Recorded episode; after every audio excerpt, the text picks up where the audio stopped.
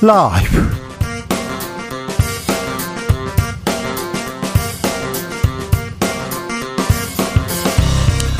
2023년 5월 4일 목요일입니다. 안녕하십니까. 주진우입니다. 출범 1년을 향해 가는 윤석열 정부 기대와 희망. 사라졌다는 지적 나왔습니다. 사고만 치는 국민의힘 김기현 리더십 실종됐다는 진단도 나왔습니다. 어떤 비전이 필요할까요? 정치는 어떻게 바뀌어야 할까요? 김기현 후원회장을 지낸 심평 변호사에게 들어보겠습니다. 대통령실 공천 개입 의혹 녹취록의 당사자 태용호 최고위원은 의혹을 부인했습니다. 하지만 국민의힘에서는 급히 윤리위원회를 열어 징계 절차에 들어갔습니다. 민주당은 윤관석, 이성만 두 의원 선당 후사 강조하면서 자진 탈등, 탈당했습니다. 그런데 민주당 의원들 사이에서도 이재명은요 이런 목소리 나옵니다. 김병민, 장경태 두 최고위원과 만나봅니다. 미군 용산기지 일부가 어린이를 위한 정원으로 단장하고 오늘부터 개방됐습니다. 환경단체 오염 정화부터 먼저 해야 된다. 이렇게 주장하고 있는데요. 어떤 점을 우려하는 건지 정규석 녹색연합 사무처장에게 들어보겠습니다. 나비처럼 날아 벌처럼 쏜다. 여기는 주진우 라이브입니다. 오늘도 자중차에 겸손하고 진정성 있게 여러분과 함께 하겠습니다. 내일은 어린이날 우리들 세상입니다. 그리고 황금 연휴 시작됩니다. 음. 제주는 비 많이 온답니다. 지금 오늘 저녁부터는 전국적으로 비 소식이 있어요. 그런데 캠핑 간다, 소풍 간다, 어린이날이어서 놀이동산 간다 계획해 놨잖아요. 계획을 어떻게 하죠? 그런데 생각해 보면요. 여행 가서 고생하고 이렇게 나들이 가서 고생한 거 있잖아요. 사서 고생 그거 나중에는 그게 훨씬 더 재미, 재미있습니다. 아이고 이번 여행 망했어. 그런데 망한 기억들 아, 새록새록 납니다. 자 짧고 강렬했던 힘들어서 좋았던 그런 기억들 그런 여행의 추억담 보내주십시오. 그러면 저희가 문자 샵 9730 짧은 문자 50원, 긴 문자는 100원이고요. 콩으로 보내시면 무료입니다. 자, 주진우 라이브에서요. 어, 음, 오늘 3살 됐거든요. 주진우 라이브 3주년 기념해서 특별한 머그컵 여러분들한테 선물 드리겠습니다. 자, 문자 보내시면요. 머그컵 보내드릴게요. 그럼 주진우 라이브 시작하겠습니다.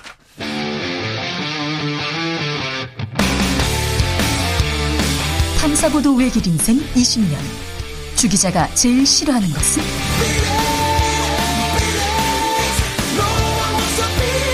이 세상에서 비리와 부리가 사라지는 그날까지 오늘도 흔들림 없이 주진우 라이브와 함께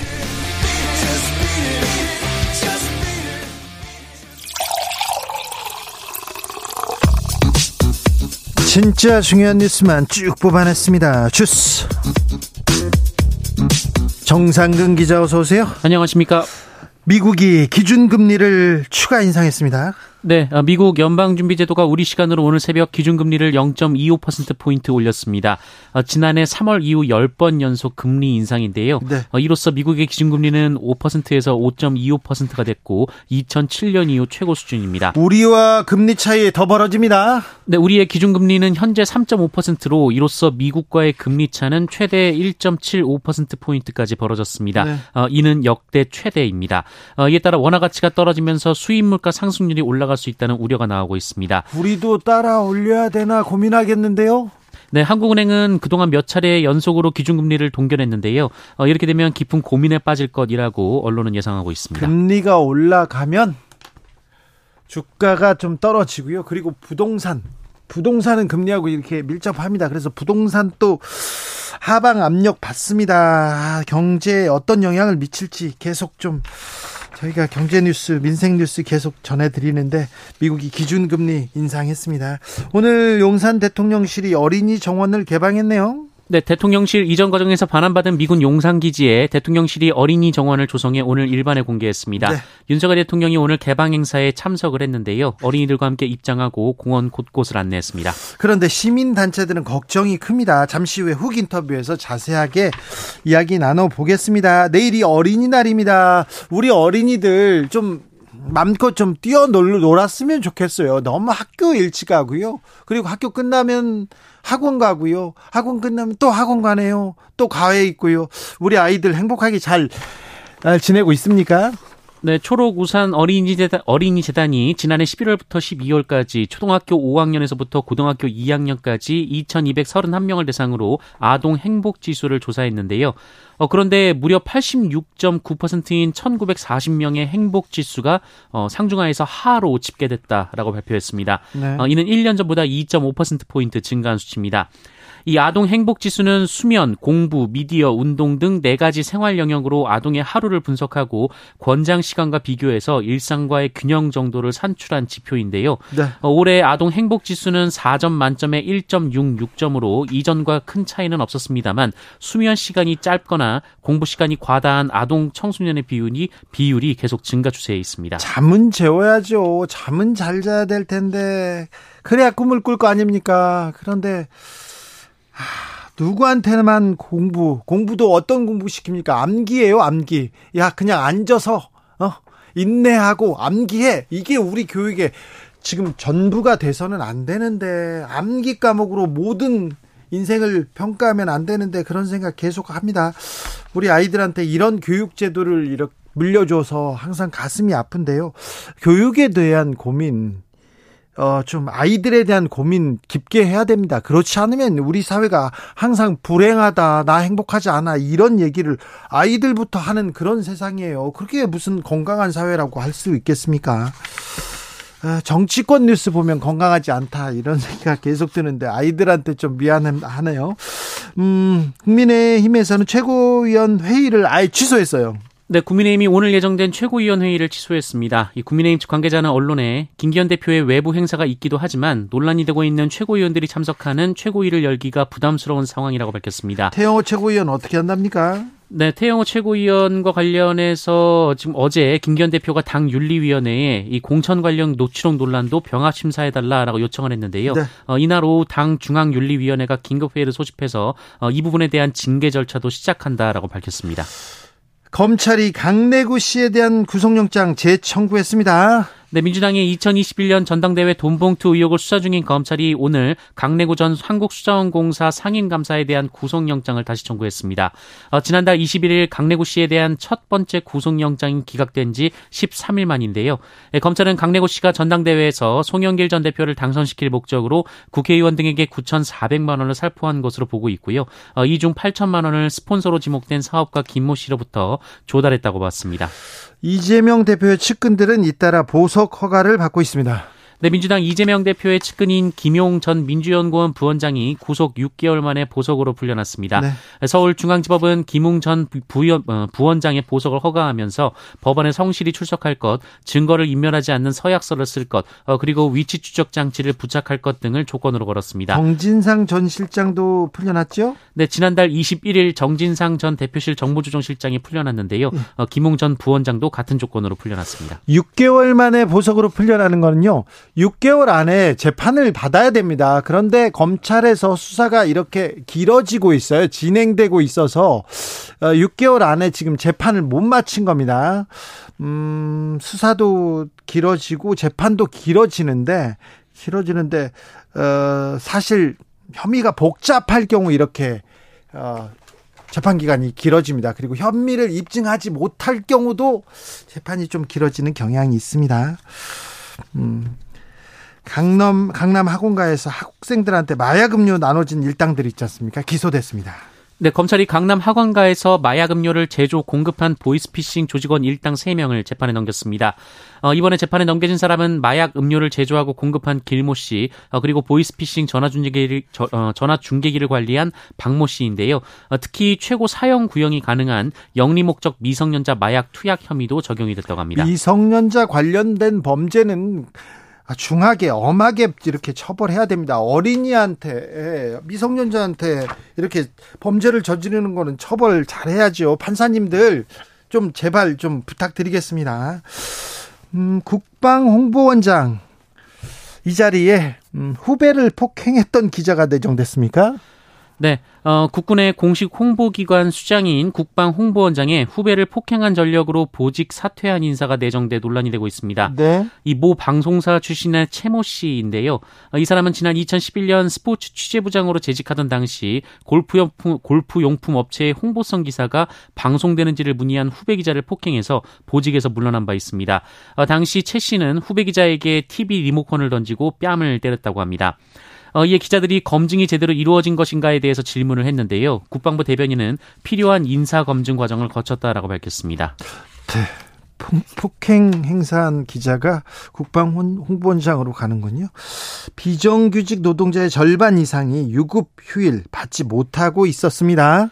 네, 비정규직과 월 150만 원 미만 임금 노동자의 절반은 근로기준법으로 보장된 공휴일 유급 휴가를 제대로 받지 못하고 있다고 시민단체 직장갑질 119와 사무금융 우분투재단이 발표했습니다.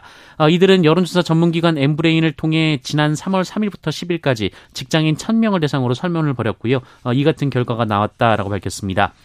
이 조사 결과 빨간 날 유급으로 쉴 수 있느냐라는 질문에 비정규직 노동자의 51.8%가 그렇지 않다라고 대답했고요. 네. 월 150만 원 미만 임금을 임금을 받는 노동자의 49.5%, 5인 미만 사업장 노동자의 47.2%도 같은 답을 했다라고 합니다. 반면 정규직의 경우 82.8%가 공휴일 유급 휴가를 받는다라고 응답을 했고요. 300인 이상 사업장 노동자는 80.5%, 월 500만 원 이상 받는 노동자는 87%가 유급 휴일을 받고 있었습니다. 부자와 가난한 사람, 정규직과 비정규직, 노조원과 비노조원 이 갈등, 이 양극화 문제 어떻게 할지 더 고민해야 됩니다. 우리 사회 그 불평등의 전반적인 불평등이 여기에서 심화되고 있다는 것 계속 느낍니다. 가장 아, 가슴 아픈 부분인데 여기에 대한 노력이 좀 부족해요. 많이 부족합니다. 오늘부터 이렇게 절에 들어가시는 분들 있지 않습니까? 입장료를 내지 않습니다. 65개 사찰이 입장료를 받지 않는다고요? 네, 국가지정문화재를 보유하거나 관리하며 방문객으로부터 관람료를 받아온 전국의 65개 사찰이 오늘부터 무료 입장으로 전환했습니다. 국립공원이니 도립공원이니 산에 올라갈 때 이 문화재 관람료 냈거든요. 네, 민간단체가 국가 지정 문화재 관람료를 감면하는 경우 그 비용을 정부나 지자체가 지원할 수 있도록 한 개정 문화재보호법 시행 때문입니다. 네, 주스 정상근 기자 함께 했습니다. 감사합니다. 고맙습니다. 여행을 가서 고생만 했어요. 이번 여행은 망했어요. 이런 쪽 어, 받고 있습니다. 9100님, 고등학교 시절에 수학여행 중에요. 급체해서 이틀을 꼬박 숙소에서 누워서 지낸 기억이 나네요. 아이고, 고등학교 때 수학여행 갔는데, 아이고, 어떻게. 저는 고등학교 때 수학여행 갔는데요. 첫날, 첫날 목이 쉰 거예요. 목이 쉬어가지고, 하, 목소리가 안 나오는 거예요. 그래서 이제 그 지나가면 여고생들이 말 걸잖아요. 어디에서 오셨어요? 그런데 말이 안 나오는 거예요. 참 답답했던. 네. 그래도 대화는 했던 기억이 있습니다. 9369님, 어린 시절 어린이날 서울대공원 무료 입장이나 놀러 갔다가요. 사람이 너무 많아서 들어가지도 못하고 버스도 사람이 많아서 과천에서 낙성대역까지 걸어왔던 기억납니다. 아, 이거는 진짜 완전 망이다. 아, 무료 입장 그때 사람이 몰리는데 그거 아, 참 안타깝네. 8068님 놀이공원에 갔다가요. 둘째 아이를 잃어버린 기억납니다. 30분 만에 찾았는데요. 어찌나 놀랐는지 아직도 어제일 같아요. 휴, 그러네요. 네. 놀이공원에서 아우 어찌랍니다. 3749님 2020년 2월에 코로나 때문에 학교 개학 연기되고 어려웠을 때요. 아들이랑 단둘이 제주 여행 갔습니다. 코로나 때문에 걱정 많았는데 봄꽃 보고 마음 위안받았던 기억납니다. 아, 코로나 시대 여행. 그렇죠. 좀 특별하죠. 사람도 없고, 어, 사람도 없고, 외국인도 없고요. 조용하고, 네, 그렇습니다. 9369님, 주진우 라이브 3주년 축하드려요. 감사합니다. 얘기하는데 제가 감사하죠. 아, 5230님, 주진우 라이브 세 번째 생일인데요. 아, 축하합니다. 머그컵에 커피 믹스, 아, 믹스 커피 마시면 좋겠어요. 어, 좋죠. 네, 알겠습니다. 8008님, 아, 주라 3주년 축하합니다. 오래오래 해주라. 주기자의 사회를 바라보는 시선, 사회에 던지는 질문, 생각 등 오래 듣고 싶습니다. 정치자들이 힘을 보탤게요. 흔들리지 않고 쭉 나가주라 얘기하는데 흔들리지 않고 쭉. 네, 여러분 곁에 있겠습니다. 감사합니다. 주진우 라이브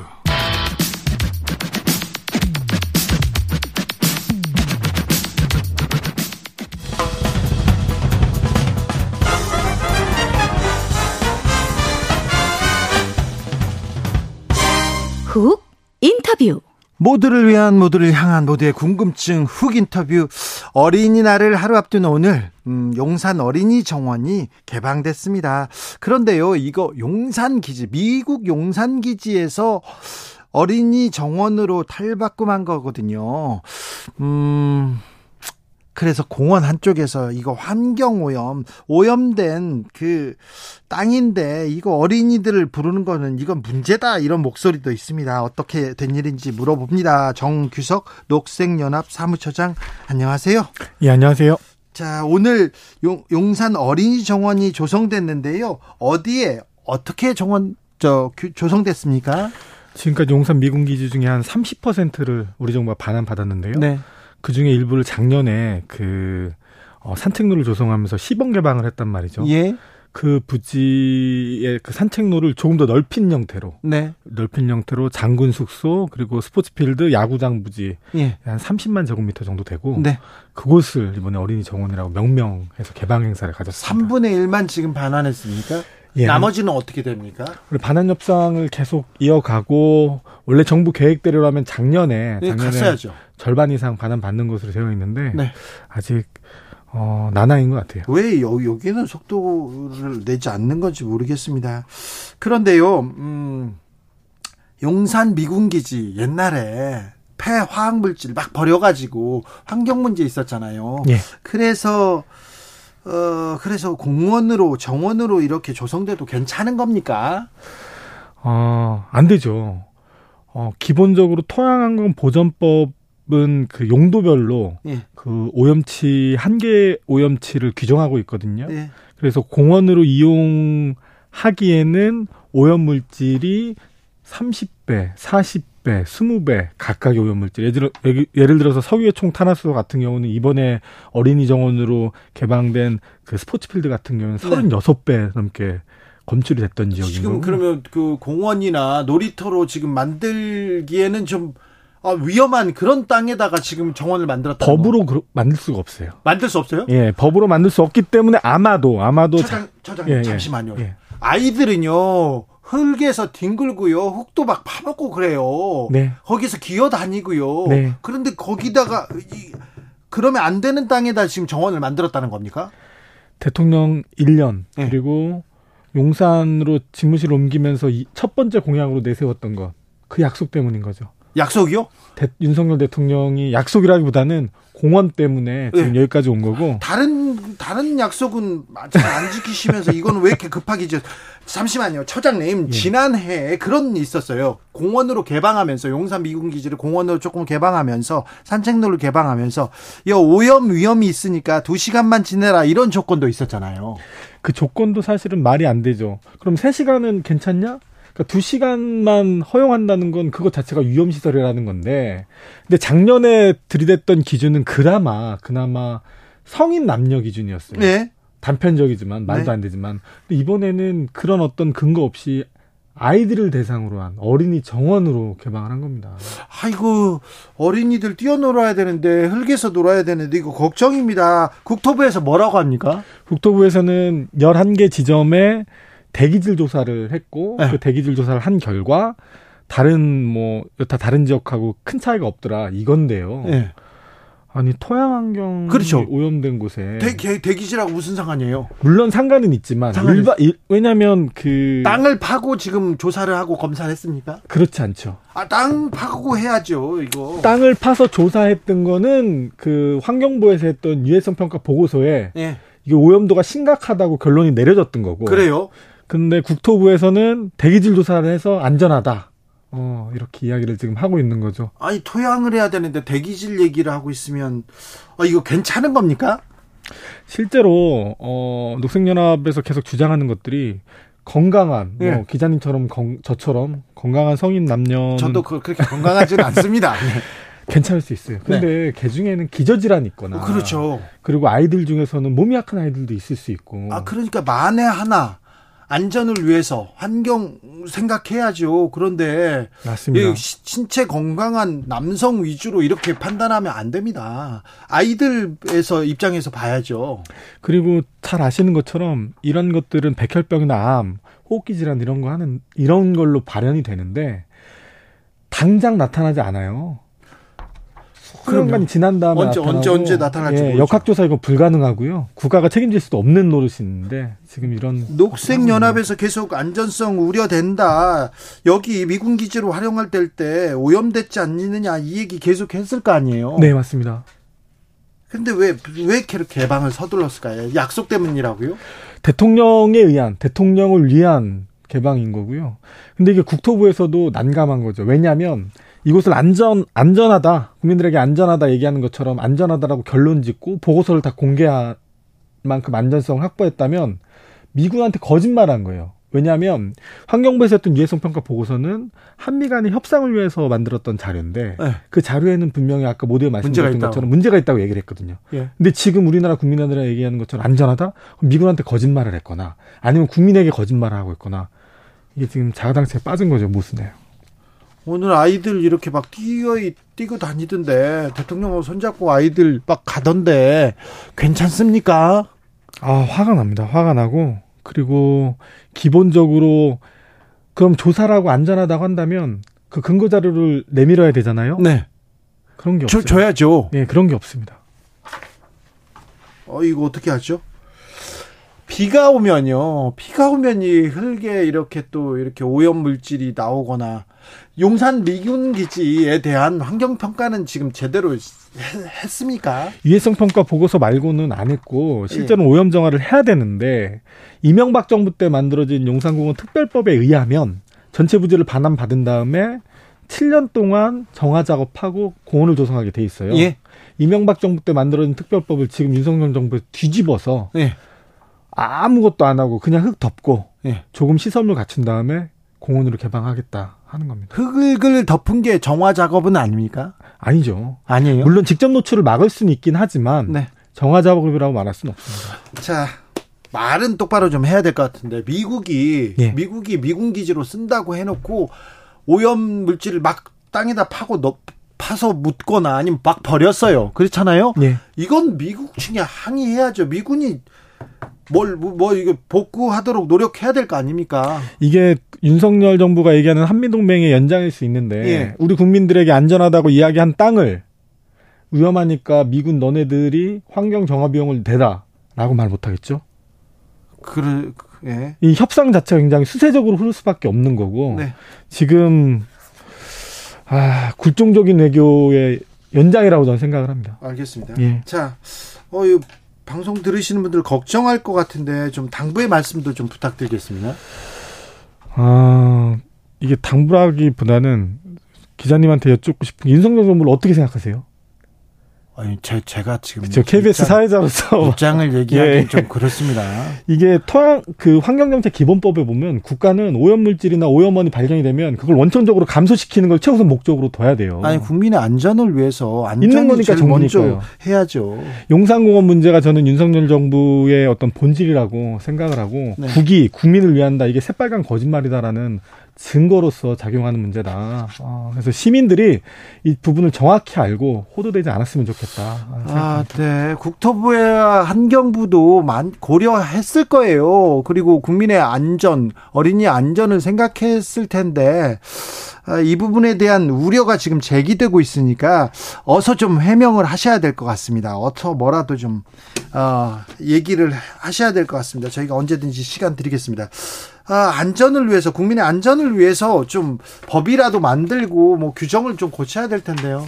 저희가 그래서 녹색연합이 좀 법안을 만들어서 발의를 했어요. 민주당 의원들이 그 토양권 보존법이나 공해제 특별법 원천적으로 오염 정화를 하고 난 다음에 이용할 수 있도록. 근데 지금 정부에서 그 법안 자체를 굉장히 어, 극렬하게 반대하고 있어서 예, 난망한 상황이고 어, 법적인 차원에서 좀 검토가 필요하다고 생각합니다. 네, 여기까지 듣겠습니다. 정규석 녹색연합 사무처장이었습니다. 고맙습니다. 교통정보센터 다녀오겠습니다. 이승미 씨.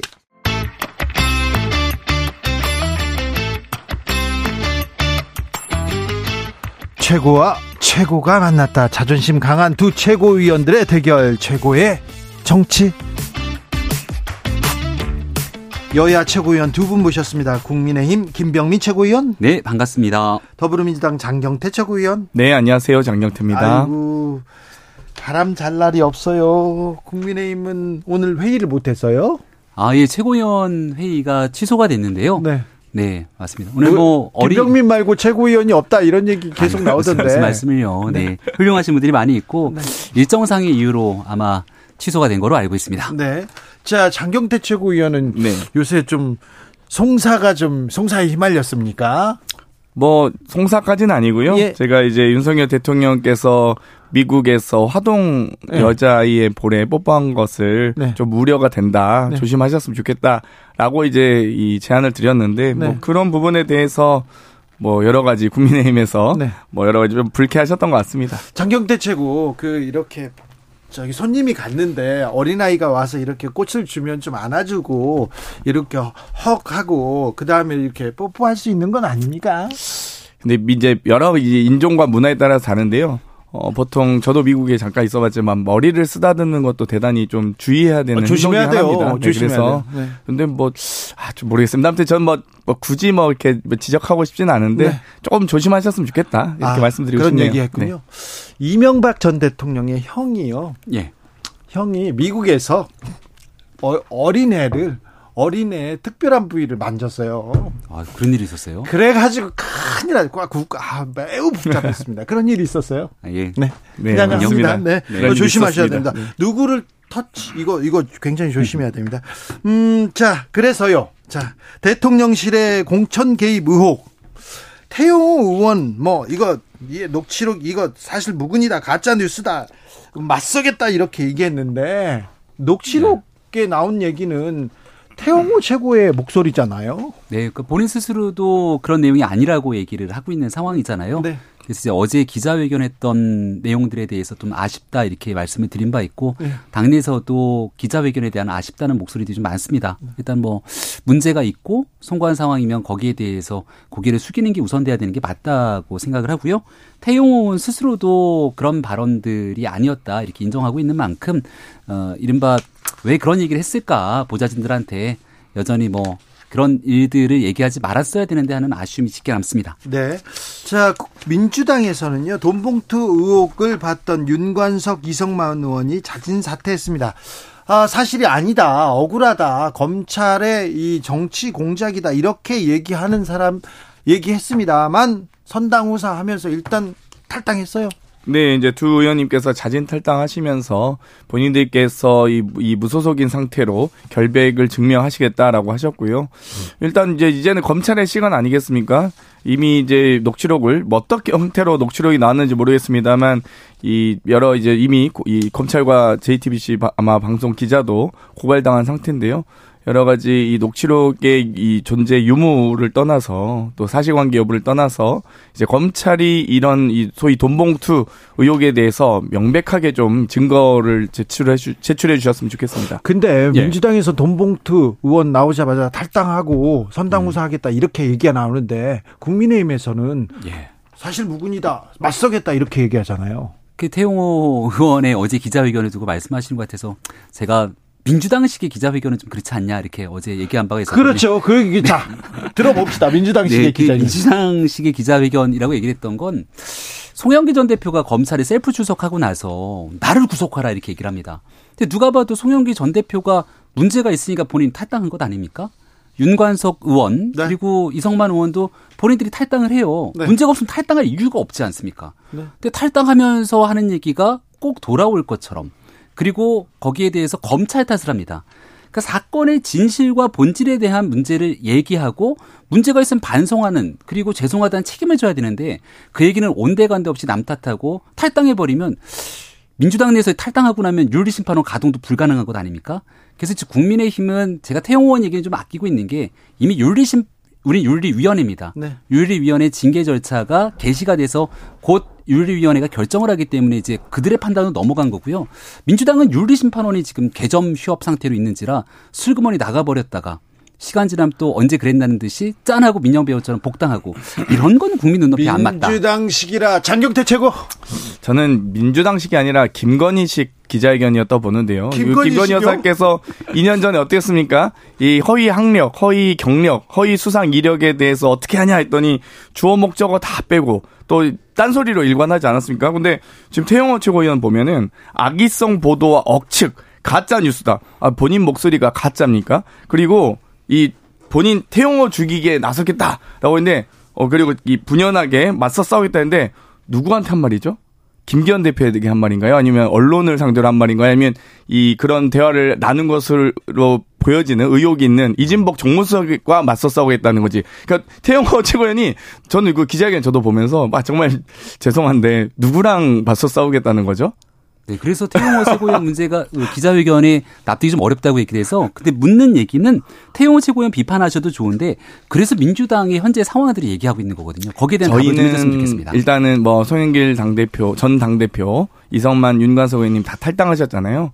국민의힘은 윤리로 넘기실 게 아니라 최소한 저희는 이런 일이 있고 나서 이재명 대표가 바르, 빠르게 이 사과하시고 이런 여러 가지 조치를 했는데 지금 김재현 최고위원 김기현 대표가 사, 이 사과라도 했습니까? 이 5.18 헌법 정신 수록에 대해서 이 여러 이 5.18 정신에 대해서 상처받으신 분들에게 대표가 직접 사과 안 하시잖아요. 그리고 김재현 최고위원 슬그머니 최고위원에 나오시고 태영호 최고위원은 4.3 사건이 아니 북한의 지령에 의해서 인 겁니까? 그리고 김구 선생님께서 김일성에게 이용당한 겁니까? 그러니까 이런 발언들은 제가 김구 선생님 정도까지 나왔으면 5.18 4.3까지 나왔으면 당 대표가 직접 사과하셔야 된다. 그리고 윤리위 가동할 때가 아닙니다. 지금 이 최소한 김재현 어, 태영호 최고위원은 정말 이 국민적인 공분을 사고 있는 분들 아니겠습니까? 네. 자, 그러면은 이제 발언에 관한 문제 때문에 계속 국민의힘의 얘기만 하시는데요. 세간에서 민주당을 바라봤을 때 잦은 탈당으로 꼬리 자르기 하는 것 아니냐는 비판들이 상당합니다. 발언에 관한 얘기를 주셨으니까 그럼 하나 물어볼게요. 발언에 관한 얘기 때문에 6개월 당원권 정지라는 중징계를 받았던 최강욱 의원이라는 사람이 있습니다. 근데 1심에서 중징계 받았는데 2심에 재심 청구하고 그리고 소식이 없어요. 강간부 소식. 발언에 대한 얘기를 했으니까 이분이 했던 발언이 얼마나 심했으면 네. 1심에서 6개월 당원권 정지 내렸겠습니까? 그 근데 왜. 근데 왜 윤리 심판원이 개점 지옥 상태로 그 다음 행동이 없는지를 설명을 좀 해주시면 좋겠습니다. 발언하면 또 국민, 그러니까 이제 저는 발언으로 이 중징에 내린 선례를 보려면 각 당의 상황이 좀 다르잖아요. 근데 묻는 말에 국민의힘의 윤리위원회에서는 이준석 대표를 양두구육이란 그 네 글자로 1년 당원권 정지하신 정당이잖아요. 네. 아, 두 분의 드립을 좀 상당합니다. 그러면요, 좀 정리하고 넘어갈게요. 그러면 근데 네. 국민의힘에서 장경태 최고 징계한 국민 국회 윤리위원회 이렇게 냈잖아요. 네. 또 이런 문제로 또 윤리위원회까지 갈까 그런 생각도 해봅니다. 그런데 예. 태영호 최고위원 윤리위에 즉시 이렇게 회부했잖아요. 어떻게 됩니까 이제 김재원 마... 최고위원, 네. 태영호 최고위원 윤리위 징계 절차가 개시가 됐고요. 예. 윤리위원회는 독자적인 판단 기구입니다. 그래서 이제 뭐 말씀 주셨던 국민의힘의 윤리적 기준들을 눈높이를 한껏 높여서 나름대로 결정을 했던 선례가 있거든요. 민주당의 개점 지역 상태와는 달리. 그래서 이제 곧 아마 빠르게 여기에 대한 가타부타 결정이 내려질 거라 보고 민주당도 좀 남의 얘기하듯이 이야기를 하지 않았으면 좋겠고요. 왜냐하면 돈봉투 사건이 워낙이나 네, 물어볼게요. 아, 오케이. 그럴까요? 네, 그 다음 물어보시죠. 네. 자, 장경태 최고. 어, 자, 국회, 저, 민주당에서 개혁, 혁신해야 된다. 이런 데서 또 저 주도적 역할을 하고 있으니까 물어봅니다. 돈봉투 사건이 이렇게 터졌어요.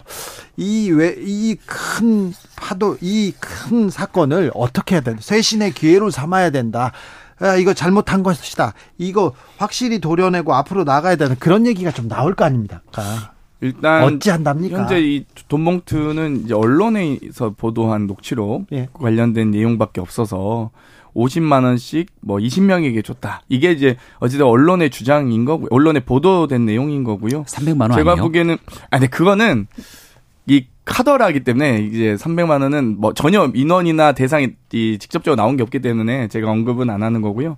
그러니까 여러 가지 이 음성을 가지고 저희는 탈당하신 겁니다. 근데 이제 김재현 최고위원은 영상까지 전광훈 목사와 함께 딱 나오셨잖아요. 그러니까 이건 이제 한가하게 윤리하실 때는 아니다는 말씀드리고 싶고 저희도 어찌되었건 지금 이성만 윤관석 의원도 사실관계가 제대로 밝혀진 건 없습니다.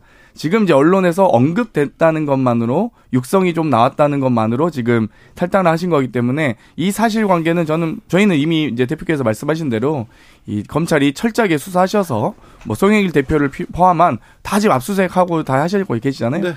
네, 밝히시길 바랍니다. 사안마다 다르기 때문에 이 문제는 뭐 국민의힘과 민주당이 이렇게 목소리를 낼 것 같은데 사안이 같은 사안이 있었어요. 네. 비례대표 중에 재산 신고를 제대로 하지 않은 의원이 둘이 있었습니다. 민주당은 김홍걸 의원이었고요. 국민의힘은 조수진 의원이었습니다. 음. 민주당은 그 문제가 나오자마자 탈당. 탈당해가지고 아직도 복당을 못하고 있는 상태였는데 저 국민의힘에서는 뭐 묻지 않고요. 바로 최고위원 시켰잖아요. 최고위원 지금 시킨 조수진 당원의 선택에 따라 조수진 의원 같은 저희는 거죠. 이제 의원 같은 경우는 이제 김대중 대통령의 사저나 여러 가지 재산 관계를 정리를 명확하게 못한 부분이 있었어요. 뭐 자녀 간의 여러 송사도 좀 있었고 그런데 그런 부분 때문에 이제 재산 기가 좀 부족한 부분이 있었다면 이 조수진 의원은 자기 예금과 채권을 뭐 거의 CD인가요? 그 11억을 누락한 거잖아요. 아니 어떻게 자기 재산을 11억을 까먹을 수가 있죠? 저는 깜빡하더라 깜빡하기에는 11억은 정말 저희 지금 얘기가, 얘기가 조금 멀리 간 것 같은데요. 네. 어쨌거나 공직선거법에 따라서 허위 신고를 하게 되면 여기에 따라 기소가 되고 재판에 받게 네, 되지 않습니까? 받았어요. 6개월 동안 공소시효가 있고 그 내용에 따라서 문제가 없게 된다면 우리 장경태 의원이 앞서 얘기했던 것처럼 검찰의 수사 결과 재판을 지켜보자는 게 민주당이 늘상 하고 있는 얘기 아닙니까? 과거 꽤 지난 얘기까지 끌어다가 이 상황에 얘기하는 건 저는 맞지는 않다고 생각하고요. 음. 참고로 윤관석 의원 같은 경우는 단순 단순하게 수사를 지켜볼 정도의 상황이 아니라 그 녹취를 들어봤던 국민들께서 야 어떻게 이런 얘기들을 하게 되지까지 판단하게 됩니다. 목소리 이게 굉장히 파괴력이 있어요. 그래서 박지원 전 국정원장은 어, 이런 얘기도 했어요. 돈봉투 이렇게 저 줬다는 의원들 말고 받았다는 의원들 10여 명이 지금 거론된다. 이 사람들도 정리해야 된다. 이런 얘기 나왔는데 장경태 최고. 네, 이 찌라시가 버전이 너무 많아서요. 네. 여러 가지 버전이 있는데 사실 심지어 저도 찌라시에 이렇게 올라간 명단이 있더라고요. 근데 어, 저는 저는 송영길 후보를 지지하지 않았는데 불구하고 저는 너무 생뚱맞아서 지지 않은 네. 지지하지 않아서 30만 원 준 거 아닙니까? 아, 그럴까요? 저는 뭐 그런 전혀 그럴 일이 없기 때문에 심지어 또 김용민 의원 같은 경우는 당시 최고위원 후보인데 네. 그리고 또 심지어 다른 후보를 지지하고 있는데 이런 이 너무 이 찌라시가 너무 무분별에 퍼져서 저희가 경찰에 고발한 상황입니다. 그런데 그런데 네. 사실은 민주당에서 사실관계 파악을 먼저 하고 좀 대응을 해야 될 것 같아요. 언제까지 기다리고 있겠어요? 저희가 이제 정식으로 이 어떤 조사 기구를 띄우거나 이러진 않았, 않았지만 네. 이 기존에 있는 당 기구에서 네. 이, 이, 아마 제가 아는 선에서는 좀 면밀하게 조사한 것으로 알고 있습니다. 민주당은 당무, 당무감사에 이런 거 없어요? 있죠. 당무감사원도 있고 윤리심판도 네. 있고 저희 윤리감찰단까지 있는데. 네. 근데 이제 물어본 단들 그거를 지금 뭐 제가 이걸 물어봤다고 알고 있는데 네. 근데 다들 당연히 부인하죠. 어, 손 들어보세요 하면 누가 저, 제가 받았습니다 이럴 사람이 어디 있겠습니까? 근데 의원들 다 모여서 회의하는 자리에 아니 지금 허, 그냥 의혹뿐이다. 말뿐이고 제대로 지금 말도 확정되지 않았다. 뭐 그 찌라시를 가지고 지금 탈당하라고 이 얘기를 하면서 아니 기소된 이재명 대표는요 이 얘기가 나왔다면서요. 그 얘기가 아니 그렇게까지 직접적으로 나오진 않았습니다. 그러니까 여러 가지 이, 이 당에 원칙이 있었으면 좋겠다 이 정도 워딩이었고요. 어 제가 보기에는 민주당에게 이 여러 가지 검찰이 수사하는 방식 그리고 강도와 국민의힘을 상대로 하는 방식과 이 강도가 매우 다르기 때문에 또그 네. 의도와 범위도 다르기 때문에 어, 어찌됐건 예를 들면 노웅래 의원님 같은 경우도 기소가 됐, 습니다만 노웅래 의원님은 사실 별건 수사로 들어간 거잖아요. 다른 분을 통해서 그걸 또 터는 과정에서 들어왔기 때문에 정말 저희는 계속 별건과 기획, 표적 수사가 많기 때문에 당연히 좀 원칙은 다를 수밖에 없다고 보고요. 이번에 이 검찰의 수사와 기소로 이 윤석만 아니 윤관석 이성만 의원이 탈당하신 게 아니라 국민들께서 빠르게 본인들이 결백을 어 당과 분리해서 당의 보호 없이 했으면 결백을 입증했으면 좋겠다라는 이 국민적 요구가 있었기 때문에 저희가 그렇게 한 거라고 보시면 되겠습니다. 결국은 검찰 탓으로 다 귀결이 돼요. 송영길 전 대표도 검찰 탓. 그리고 나갔던 어제 윤관석 의원, 이성만 의원도 검찰 탓. 그 조금 전에 그 노웅래 의원 얘기를 하셨는데요. 노웅래 의원은 별건인지 뭔지 뭐 그런 것들은 이제 민주당의 주장인데 정확한 것은 문제가 없으면 법원의 영장실질 심사를 통해서 영장이 기각될 텐데 그거 방탄으로 막았잖아요. 근데 국민의힘 수사 안 한다 그랬는데 검찰이 국민의힘 하영재원 수사했습니다. 근데 국민의힘은 방탄 다 포기하겠다고 서열사를 썼고 결국 영장 실질 심사를 통해서 기각이 이끌어낸 바가 있죠. 과거에 권성동 의원이 또 마찬가지였을 거고. 근데 이재명 대표 얘기가 거듭 나올 수밖에 없는 게 방탄으로 민주당이 다 막고 있고 당원 80조까지 개정했잖아요. 그러니까 이재명 대표에 대해서 사법 리스크가 그토록 심각한데도 당원까지 바꿔가면서 막아주는데 그럼 이재명 대표와 지금 있는 돈봉투 간의 형평성 문제 때문에 이른바 윤리 심판원이 낮잠 자고 있는 것 아니냐 이런 비판 나오는 건 뼈아프지 않습니까? 아니 뭐 저는 이 영장 실질심사에 보내는 공소장 등도 내용도 국민의힘 의원님들과 민주당 의원님들과 좀 이 정성의 차이가 성의 표시가 좀 다르다 봐요. 검찰이 왜 이렇게 애지중지 민주당은 정말 이, 예를 들면 체포동의 할 때 보셨어요? 너무, 그, 너무 아껴요? 어, 저희 아, 민주당 의원님들 체포동의 할 때는 한동훈 장관도 국회 본회의장에 설명할 때 아주 일장연설을 합니다. 법무부 장관이 체포동의안을 주장하면서 제안하면 제안 설명 그렇게 일장 연설 하는 경우가 있나요, 사실? 그래서 과거에 그런 경우는 없었죠. 한동훈 장관이 연설을 길게 해가지고 그래서 기각됐다는 얘기도 좀 있잖아요. 그렇죠. 사실 분위기는 약간 그 정도는 아니었는데, 한, 네. 네. 아무튼 뭐 한동훈, 여러 가지가 있죠. 한동훈 장관이 국회를 대상으로 소설 쓰시네 뭐 이런 얘기를 하는 장관은 아니죠.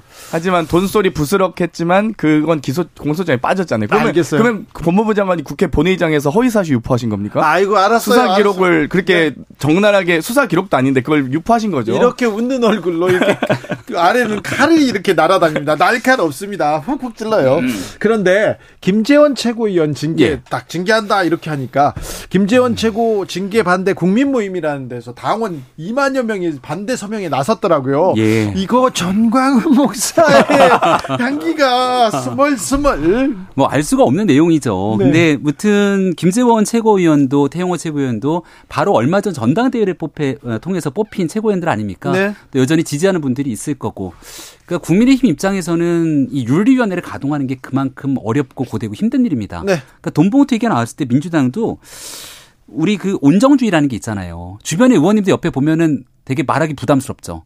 힘들어요. 사실 옆에 있을 때. 그리고 그 사람들에 대해서 강하게 징계라면 또 그들을 나름대로 옹호하는 사람들이 그렇죠. 민주당 내에서 비호도 안 하고 뭐 하는 거냐 이렇게 그렇죠. 나올 수도 있지만 네. 국민 눈높이를 생각한다면 이런 목소리들이 있더라도 네. 원칙에 맞춰 가야 된다는 게 지금 국민의힘의 판단이거든요. 네. 그렇게 아니, 어렵고 힘든 길이지만 그 네. 목소리를 맞추기 노력하고 있다. 아니, 예를 들면 윤관석 의원님 그런 거죠. 이제 언론에서 갑자기 녹취록이 보도가 되면서 또 그 녹취록은 그 소위 이정근 전 사무부총장의 이 휴대폰에 있는 내용일 수밖에 없는데 그럼 여기 이 녹취록 어디서 나왔냐? 이제 이런 이 진실 공방도 있을 수 있고 있죠. 거기에 대해서 저희도 과연 이 피의사실 공표 행위는 명백히 불법이기 때문에 여기에 대해서 우리가 단호하게 검찰에게 지적해야 된다라는 이제 의견이 있을 수 있죠. 근데 이 김재현 최고위원 관계는 아니 본인이 정광훈 TV에 나가셔서 아이 뭐 조상묘도 판다는데요 이러면서 5.18 정신 절대 안 됩니다. 이제 이런 경우라서 좀 다르죠 제가 사안이. 조금 전에 말씀하셨던 내용의 방식을 어저께 태용호 최고위원이 기자회견에서 얘기를 했어요. 그래서 제가 이거 민주당식이다. 우리 이렇게 하면 안 된다 얘기했던 건데 그런 방식으로 말씀하시면 국민들이 쉽게 납득이 잘 안 됩니다. 아니, 서로 나쁜 거는 민주당식이다, 국민의힘식이다 그러실 겁니까? 자, 그런데요. 한미 정상회담의 성과가 예. 컸습니까, 김병민 어, 그럼요. 자, 그런데 그러면 자 와서 국민들한테 좀 설명하는 이런 자리를 갖거나 예. 적어도 야당 대표나 야당 지도부를 이렇게 만나서 이렇게 음. 설명을 하면 좋겠다 이런 생각합니다. 국민의힘 지도부한테 설명했잖아요. 국민의힘 지도부 원내 지도부에게 설명을 했죠. 그런데 그 래서 자, 야당의 원내 지도부인 박강원 원내대표랑도 같이 만나면 참 좋겠다는 얘기를 정무석이 했죠. 박강원 원내대표랑 같이 만나자 이렇게 얘기를 했는데 이제 이재명 대표는 못 만나겠다는 얘기잖아요. 그 뭐 못 만나겠다는 게 아니라 지금 현재 이재명 대표가 굉장히 특수한 지위를 갖고 있죠. 제1야당의 대표이고 전직 대통령 후보이자 그리고 어, 수천억 대 배임으로 지금 재판에 또 받을 수밖에 없게 된 상황에 놓여져 있는 이 피의자 신분, 피고인 신분 여러 가지 복합적인 상황이어서 만나고 났을 때 나오게 되는 여러 가지 고민들도 함께 섞여져 있는 것 아닌가. 아니 야당 대표인데 피의자 여기에 지금 방점을 두는 것 같아요. 대통령인데 하... 통합의 통합의 관점에서 보면 이렇습니다. 네. 이제 문재인 정부의 지난 5년 동안 야당 대표들과 만나잖아요. 네. 근데 어떻게 만나냐면 단독 회담을 하는 게 아니라 여야 5당 대표 협의체로 만납니다. 네. 그러면은 자유한국당도 하나, 정의당도 하나, 네. 바른미래당도 하나, 민, 그 당시 민평당인가요? 민평당도 이렇게 모이는 거거든요. 지금 치게 되면 시대전환도 하나, 정의당도 하나 이렇게 모일 수도 있는 거지만 실제 박강원 원내대표한테 같이 협치했으면 좋겠다는 이야기를 한 것은 169석을 갖고 있는 제1야당 민주당을 존중해서 국회 내에 풀어갈 수 있는 이야기들을 잘 가져가자는 진정성 있는 표현 아닌가요? 진정성보다 이재명 대표 안 만나겠다 이거만 보이는데 그런데 이재명 대표가 오늘 아, 대통령이 야당 원내대표 만나자는데 개념치 않는다 이렇게 얘기했는데 장경태 최고 자 이 문제 아, 박강훈 원내대표는 우리는 대표 안 만나면 안 만난다 한번 거절했어요. 이 문제 어떻게 어, 결정했으면 좋겠다 이런 생각 있습니까? 저는 이제 대통령께서 죄송합니다. 좀스럽지 않은 정치 하셨으면 좋겠다 말씀 좀 드리고 싶습니다. 그러니까 과거에 문재인 대통령 때는 이 여야 간에 뭐 당연히 삼자가 만나냐, 삼자회담이냐, 오자회담이냐 이 정도 했죠. 범위를 뭐 정의당 혹은 뭐 밤이당까지 할 거냐 안 할 거냐 이 논쟁을 했는데 만약에 소송 당사자에서 이재명 대표는 못 만나겠다 하면 넷플릭스도 지금 소송하고 있는 거 아니겠습니까? 여러 가지 저작권과 관련된 국내 이 국내 여러 이 뭐 이 제작사들과의 논, 이 논란들이 있고 소송 중인 대상 기업입니다. 그럼 넷플릭스 CEO는 왜 만납니까? 그러니까 오히려 저는 넷플릭스도 이미 만난 신 김에 또 여러 가지 정치적 현안 또 지금 대한민국의 여러 가지 국익과 관련된 논의들이 많이 필요한데 그러면 박광호 대표 만날 정도 지금 어찌됐건 제안을 주셨으니 조금 더 품을 넓게 쓰셔서 이 여야 대표들 다 모셨으면 좋겠습니다. 음, 김병민 측어 그러니까 윤석열 대통령께서 이제 제가 옆에서 제일 많이 들었던 얘기가 쇼하지 않겠다 이런 얘기 많이 들었거든요. 그러니까 국민들께서 여야 대표가 만나고 또 대통령실과 여야가 함께 만나는 이유는 같이 만나서 야 이제 좋은 정치하자. 라는 그림을 보여주는 게 아니라 169석을 갖고 있는 민주당이 국회에서 일방 처리 막 통과하지 않습니까? 그러면 여기서 어쩔 수 없이 이 상황으로 사회적 갈등이 촉발되는 걸 그대로 보기가 어려우면 대통령이 갖고 있는 거부권을 쓸 수밖에 없는 거잖아요. 음. 근데 그 일이 무한 반복되기 시작하게 되면 여기에 대한 피로감은 국민들에게 돌아가는 것 아닙니까? 그럼 그 내용들을 조정하기 위한 협치가 필요한데 그 협치 핵심 당사자는 결국 원내대표 간의 회동으로 풀어야 될 겁니다. 아이고. 그래서 지금 박강원 원내대표와 신임 윤재욱 원내대표가 대통령실과 네. 함께 만나서 이야기를 풀어내면 얼마나 윤석열 좋겠습니까? 정부 첫 제안할 때 국회에서 어땠냐면요. 한덕수 국무총리에 대한 인사청문회 위원들은 다 반대했습니다. 하지만 박홍원 대표가 그거 통과시켰고요.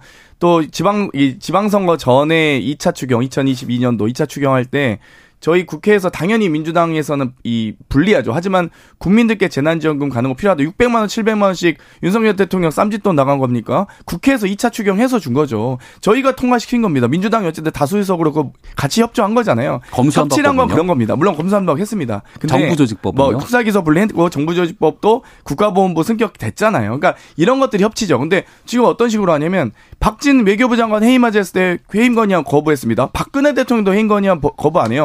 이번에 이 이상민 행안부 장관 이태원 참사에 있어서 건의안 올렸는데 그거 거부했습니다. 양국관리법 고부권까지 하시니까 협치가 있을 수 있겠습니까? 김병민 최고 예. 한일 정상회담 앞두고 있는데요. 사실 어, 한일 정상회담 일본에서 있을 때 대통령이 다녀오셨잖아요. 예. 자, 우리는 딜하지 않는다. 대승적으로 준다. 근데 너무 많이 주셨어요. 그리고 국민적 국민의 자존심까지 좀 상했어요. 이번에는 좀 우리 국민들을 좀 마음 아프게 했던 건 일본이 그만큼 성의 있는 조치들을 잘 안 했잖아요. 일본 내에 있는 극우적인 정치인들과 일부 언론이 여기에 생채기는 내는 일들을 했었죠. 예. 하지만 이 한일 관계가 결국 미래지향적인 관계로 반드시 나아가야 되겠다라는 국민적 여론들도 또 국제사회의 바람도 상당합니다. 그래서 사실 기시다 총리가 이번에 오는 일정이 아님에도 불구하고 나왔던 언론 보도를 보니까 아, 윤석열 대통령의 결단에 따라서 본인도 이제 뭔가 보답해야 되겠다는 마음으로 이번 음, 방안을 결정했다는 것 아닙니까? 보답이 아니라 군사 뭐 안보에서 아니, 뭘 얻어간다고 하던데요. 서로 상호간에 북한 문제를 둘러싸고 있는 이 안보 문제를 풀어내는 건 매우 중요한 일일 거고요. 기시다 총리가 와서 일단 셔틀 외교가 복원된 거잖아요. 무려 12년 만으로 알고 있는 데 과거 셔틀 외교는 노무현 전 대통령 때 시작됐던 일 아닙니까? 그래서 이 내용들을 한 번에 모든 것들을 만족하기는 어렵겠지만 네. 우리가 염원하고 있는 미래지향적 관계를 가기 위한 좋은 음, 의미들을 아, 이번에 좀 풀어냈으면 좋겠습니다. 아니 저는 딱 한 말씀만 드릴게요. 네. 한미 정상회담에서 논의 한미 간의 정상 간에 얘기했던 걸 얘기하는 국가기밀 유출 회담이 아니었으면 좋겠습니다. 주진우 두분 감사합니다. 3주년 축하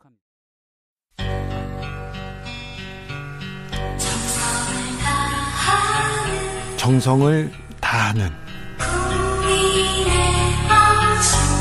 국민의 방송. KBS 주진우 라이브. 그냥 그렇다고요.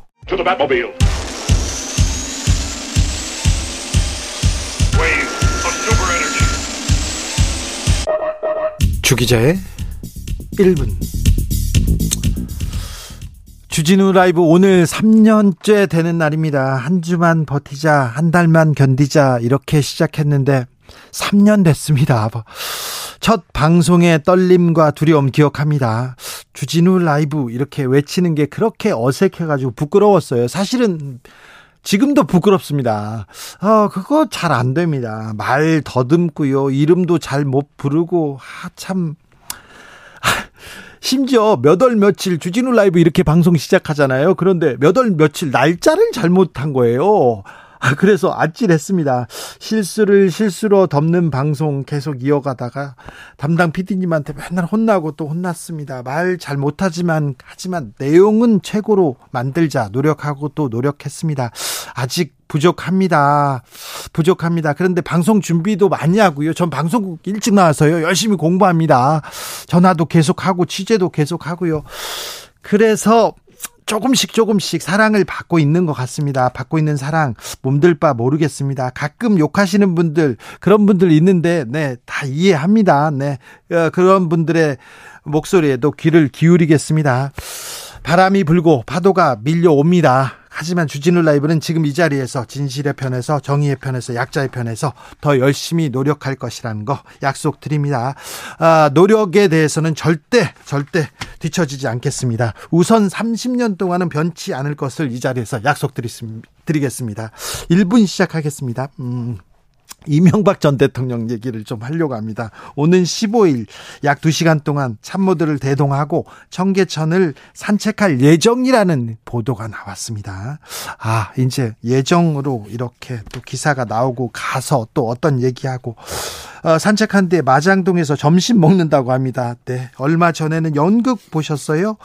이제 치적을 홍보하는 공개 행보할 예정이라고 하는데 대통령 전 대통령께서는 권력을 가지고 뇌물을 받다가 구속됐습니다. 청와대, 법무부, 외교부를 총동원해서 사리 사욕을 챙기셨다가 구속됐습니다. 부인 사위 할 거 없이 뇌물을 받았습니다.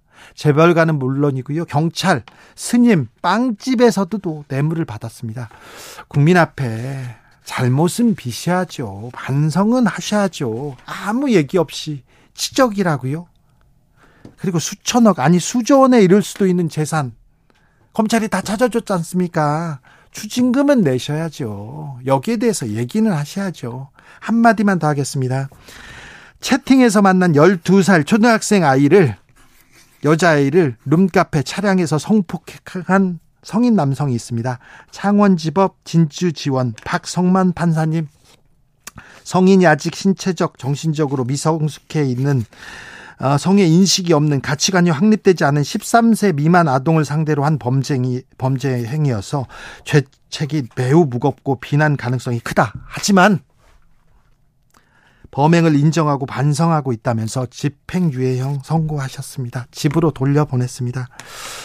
자비로우신 박성만 판사님, 판사님의 사랑이 사회에 널리 퍼질까 매우 걱정됩니다. 미성년자를 상대로 한 성범죄 중에 구속되는 건 10건 중 3건에 불과합니다. 어린이날 앞두고 어린이로서 참 미안합니다. 주기자의 1분이었습니다. 에이!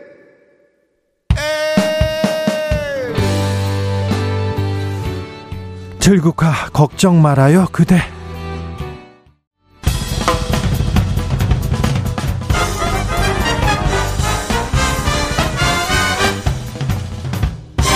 훅 인터뷰.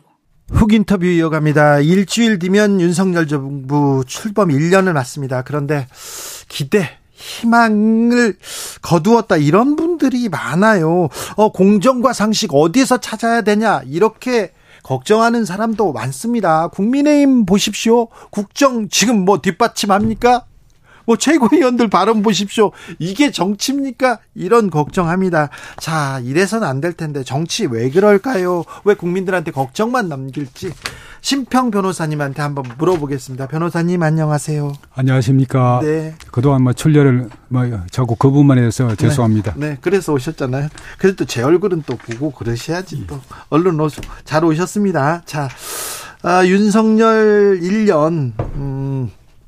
자, 국민들이 배신당한 씁쓸함 느낄 것 같다. 아직도 비전 보여주지 못하고 있다. 이렇게 음.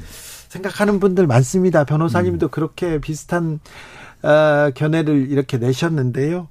아, 원인이 뭐라고 생각하십니까? 뭐 윤석열 정부가 열심히 어, 하기는 하는데 그 결과가 뭐 신동찮죠. 네. 어, 국민들도 많이 그 힘들어하시고 어, 그런 그 저는 그 핵심 원인이 어, 윤석열 정부가 그, 이, 지금 그 하나의 그 시대 정신으로 산업화 민주화 이어서 그 공정 이념이 실천되는 것이 하나의 시대 정신입니다. 이 시대 정신을 그 제대로 그 아, 구현을 못하고 있는 것이 아닌가. 네. 어, 윤석열 정부 자신도 하나의 기득권 집단으로 변해버렸다는 막 그런 국민들이 그 생각하시는 데서 네. 아, 이그 위기가 그 어, 생겨난 것이 아닌가 생각합니다. 윤석열 정부 공정과 상식 구현하고 있다 이렇게 생각하는 사람 많지 않아요. 많지 그렇죠. 네. 그 제가 그 조금 전에 어느 그 여론조사를 보니까 지난 대선에서 그 윤석열 어, 대통령 후보를 어, 적극 지지했던 20대, 30대 네. 어, 거기서 어, 지금 막 그 극적으로 어, 반대쪽으로 막그 네. 돌아서 버렸죠. 네. 그 주된 원인은 바로 공정성의 상실이라는 겁니다. 네. 뭐 이런 점을 그 윤석열 정부가 뼈아프게 새겨들어야 할 것이라고 생각합니다. 그렇죠. 뼈아프게 새겨들어야 되는데 잘못하고 있다 비판하면 네. 이거 또 가짜 뉴스다 얘기하고 또 반대를 위한 반대만 한다 이렇게 생각하시는 것 같아요. 예. 그죠? 좀 들어야 되는데 그런 생각합니다. 대통령 저 미국 순방은 어떻게 보셨어요? 어, 뭐그 미국 순방 아주 그 잘 하신 거죠. 네. 어, 뭐 미국 순방해서 별로 그 성과가 없다고 자꾸 뭐 어떤 분은 그런 말씀하시는데 요번에 그 윤 대통령의 미국 순방은 주된 목적이 안보 강화입니다. 네. 어, 그 점에서 우리가 그 워싱턴 그 선언을 이끌어내고 또 그 핵그 그, 그 협의 어, 그 그룹을 예. 어, 장, 어, 신설하고 한 것은 대단한 성과죠. 지금 그, 그 제가 한 가지 뭐 그 일화를 아, 얘기를 그 말씀을 드리자면은 예. 어, 제가 며칠 전에 그 김일성 대학의 교수를 하시고 예. 어, 하시는 그 어떤 그 호주인을 그 만나서 제가 물어봤습니다. 네. 과연 그 북한의 그 핵 위협이 현실적이냐 실제적이냐 그렇게 말하니까 그분은 뜻밖에도 저는 막 그 동족하게 핵을 사용하지 않을 것이라는 그런 어 전제로 제가 그 여쭤본 것인데 그분은 어, 사용할 것이다는 거죠. 구체적으로 말합니다. 가미가제 특공대식으로 그 북한 군인이 어 평택이나 포항에 그럴 수도 핵, 있다. 어, 핵 배낭을 메고 그 서버 스스로 그 터뜨리면은 반경 2, 2km 이내가 잿더미로 된답니다. 그, 그런 방법을 쓸 가능성이 다분하다는 겁니다. 이런 그 북한의 핵 위협에 대해서 어, 대비해서 우리가 아, 요번에 어, 미국의 그 확실한 어, 보장 조치를 끌어낸 것은 대단한 성과죠. 대단한 성과입니까? 좀 예. 미흡하진 않았습니까? 그 이상 가는 그 해관보의 그 어, 보장을 우리가 어떻게 받겠습니까? 아, 그렇죠. 예. 어, 한반도는 비핵화 지대기 때문에 예. 지금 이번에 윤석열 대통령이 끌어온 게 그 지금 이뤄낸 합의가 예. 최고의 합의였다 이렇게 보시는 거죠? 어, 뭐 저는 그렇게 봅니다. 네, 네. 그렇다고 우리가 음. 한반도에 그 음. 핵을 보유하자, 음. 개발하자 이거는 조금 무리한 주장이잖아요, 사실. 아, 글쎄요. 지금 뭐 국민들 그 많은 분들은 많은 분들은 예, 원하고 있지만 예, 예. 지금 뭐 우리가 지금 이 그 핵을 개발하면 음. 경제 제조 그리고 봉쇄를 봉쇄를 받아 받고 고난의 행군을 우리가 해야 되는 그런 입장이잖아요. 음. 자, 반 음. 예, 얘기하겠습니다. 예. 근데요, 그 음. 교수님 아니 그 변호사님 음. 한미 정상회담에 대해서 대단한 성과다 이렇게 음. 얘기했는데 외국 언론하고는 얘기도 많이 하고 그랬는데 음. 우리나라 언론에도 음. 그리고 우리나라 야당에도 이렇게 좀 설명하는 기회를 가자, 가지면 만약에 우리가 설명하겠다 가서 얘기하겠다 음. 이렇게 모양새만 갖춰도 국민들이 오 좀 달라졌다 소통하겠다 이렇게 생각할 텐데요. 음. 뭐 아직은 그 모르죠. 그윤 음. 대통령께서 뭐 조만간 어, 야당 지도자들 그 만나서 어, 그렇게 말씀하시는 그 기회가 오기를 저는 기다리고 있습니다. 그렇죠. 원내대표만 만나겠다고 합니다. 이재명 대표 말고. 좀 아쉽죠. 좀 아쉽습니까? 예. 변호사님이 보기에도 예. 이재명 대표한테 손을 내밀고 예. 그 얘기하면 좋을 음, 텐데 음, 음. 그렇죠. 아쉽습니까? 자 도어 스태핑 때 얘기 도어 스태핑이 부활할 거라는 얘기도 나오는데 예. 이 부분은 어떻게 생각하시는지요? 어 저는 그 도어 스태핑은 그, 어, 다분히 좀 위험성을 갖고 있다고 생각합니다. 네. 어 과거 이태리의 그 그 저 어, 마키아벨리가 예. 어, 군주론에서 이런 말을 했죠. 그 국가의 그 지도자는 절대 야보해서는 안 된다. 네. 지금 그, 그 도어 스태핑을 그 중단하는 그 계기가 되는 그 미국, 어, 저, 어, MBC 기자가 스리파, 네. 어, 그를 끌고 네. 그 대통령에게 막 고함 치듯이 그 질문을 하고 하는 것은 그것은 그 바로 거기에 해당되는 것이 아닌가. 이런 위험성을 항상 안고 있는 것이니까 도어 스태핑을 만약에 재개하시더라도 그런 위험성을 좀 제거를 하는 어, 조치가 있어야 되지 않겠습니까? 예. 어, 김건희 여사가 그 순방 기간에도 광폭 행보를 했다 이런 보도가 나왔어요. 그런데 예. 민주당에서 김민석 예. 정책위원장이 이 예. 아, 광폭 행보의 이유 중 하나가 심평 변호사가 김건희 여사 찬사를 이렇게 그 늘어났기 때문이다 이런 얘기를 했더라고요. 어, 이 분석은 어떻게 보세요? 뭐그 저는 그 농담으로 생각을 합니다. 네. 어 제가 그 김건희 여사를 그 과다 칭찬한 예그 일도 없고 네. 또그 박정희 대통령에게 그 유경수 역할 유경수 여사 역할처럼 어, 대통령의 그 배우자가 대통령의 그 훌륭한 정치적 자산이 된다는 것은 뭐 그것은 네. 뭐그 상식적인 거 아닙니까? 네.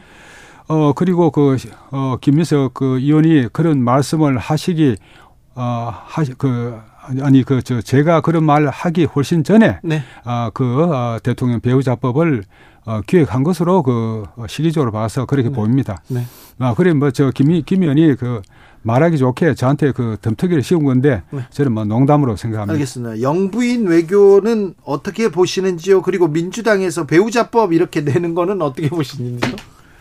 아, 글쎄요. 그, 이, 어, 이 야당에서는 어, 지금 그, 뭐 지금 그 정부 초기부터, 뭐 그 전부터 그랬죠. 후보자 단계부터 어, 김, 어, 김 여사가 약한 고리라고 생각해서 어, 또 조, 조정은 의원이 말한 대로 그 한도만 팬다. 그 마음으로 오직 그, 막, 스토킹도 이런 스토킹이 없었지요. 김건희 여사를 지금까지 괴롭혀 그 왔습니다. 네. 아, 너무 과다한 거죠. 왜그 대통령 배우자, 법을 지금까지 그, 어, 없이도 잘 지내왔는데 김건희 여사의 그 발목을 잡기 위해서 그런 법을 만든다고 하면은 어, 어, 너무 지나친 처사가 아닌가 생각합니다. 네. 아니 김건희 여사는 의혹이 많은데 예. 의혹을 예. 수사하지도 않고 해명하지도 않고 지금 외교를 하니까 이런 질문하는 거 아니냐 이런 글쎄요. 그 김건희 여사가 무슨 그 의혹이 그렇게 많습니까? 뭐 주가 조작 자꾸 그런 말 하는데 어그 조정은 의원이 그 조사를 해보니까 어 그런 식으로 그 주가 조작으로 끌어들일 수 있다 그러면은 지금 한국에서 수천 명을 그 입건해야 될 것이다. 네. 그런 말 하는데 그 네. 김건희 여사가 그렇게 그 문재인 정부에서 몇 년간 검사들을 총투입해서 수, 사를 했습니다마는 주가 조작의 그 결과로 나온 것이 뭐가 있습니까? 자, 알겠습니다. 조정훈 의원의 이렇게 분석을 가지고 예. 변호사님이 그렇게 하시면 아, 좀 걱정이 된다. 그제 아. 생각입니다. 아, 그 조연하고 저하고 친합니다. 네, 알겠는데, 예, 예. 네, 잘 알겠습니다. 예. 그런데 국민의힘은요. 예. 국민의힘은 왜 이래요? 최고위원들 뭐 하고 있는지 모르겠어요. 예. 태영호 최고위원 논란 어떻게 보십니까? 어, 그게 뭐 만약 사실이라 그러면은 네. 심각한 문제죠. 예. 어, 그러나 뭐 태용호 의원은 뭐 그, 그런 일은 없었다. 이진복 정무수석하고 네. 그런 일은 없었다고 하니까 모르겠습니다. 좀 더 기다려 봐야 될, 될것 같죠. 네. 그렇습니까? 예. 아니 근데 본인의 목소리잖아요. 목소리가 예. 나왔는데 예. 아이 과장해서 얘기한 예. 거다. 예. 이렇게 또 뭐 끝났다 이렇게 얘기하기는 좀 그렇잖아요. 아 그렇죠. 네. 뭐 그냥 여하튼 그 어, 테이프 아, 안에 그 이진복 어, 수석의 말, 말이 그 녹음된 건 아니지 않습니까? 네. 자 국민의힘은 지금 윤석열 대통령 1년입니다. 그리고 김기현 후 김기현 대표가 지금 어 당권을 잡은 지도 지금 두 달 이제 세 달 돼가 하는데 이 더 혼란스러워요. 갈면 갈수록 혼란이 더 커지고 음. 있는데 이걸 어떻게 봐야 됩니까? 아, 지금 그 저는 뭐그 윤석열 정부나 예. 국힘당이나 예. 아, 공통적으로 그 상상력의 그 빈곤 현상을 그 겪는 것 같아요. 예.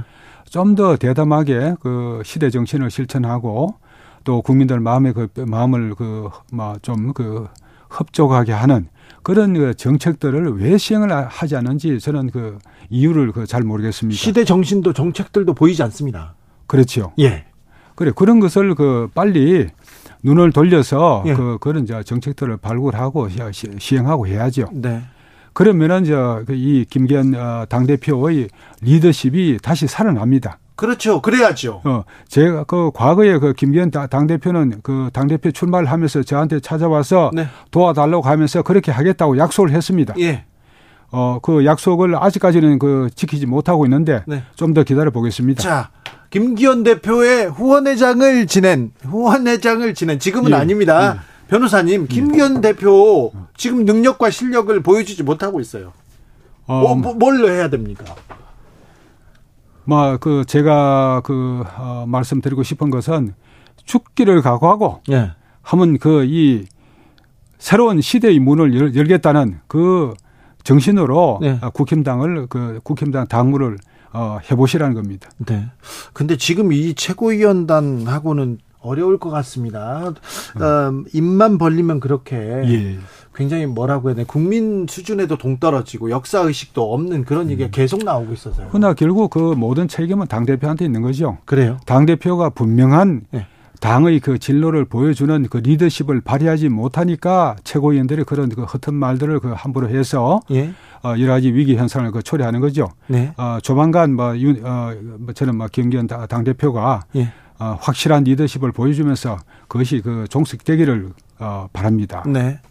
김기현 대표, 네, 좀 리더십을 보여야 됩니다. 예, 그렇죠. 윤석열 대통령도 1년 지났는데, 네. 아, 무슨 시대 정신, 그리고 개혁까지 음. 별로 보이지 않아요. 네. 이제는 보여줘야 되는데. 우선 말이죠. 어, 이, 그, 어, 윤석열 정부하고 당이. 예.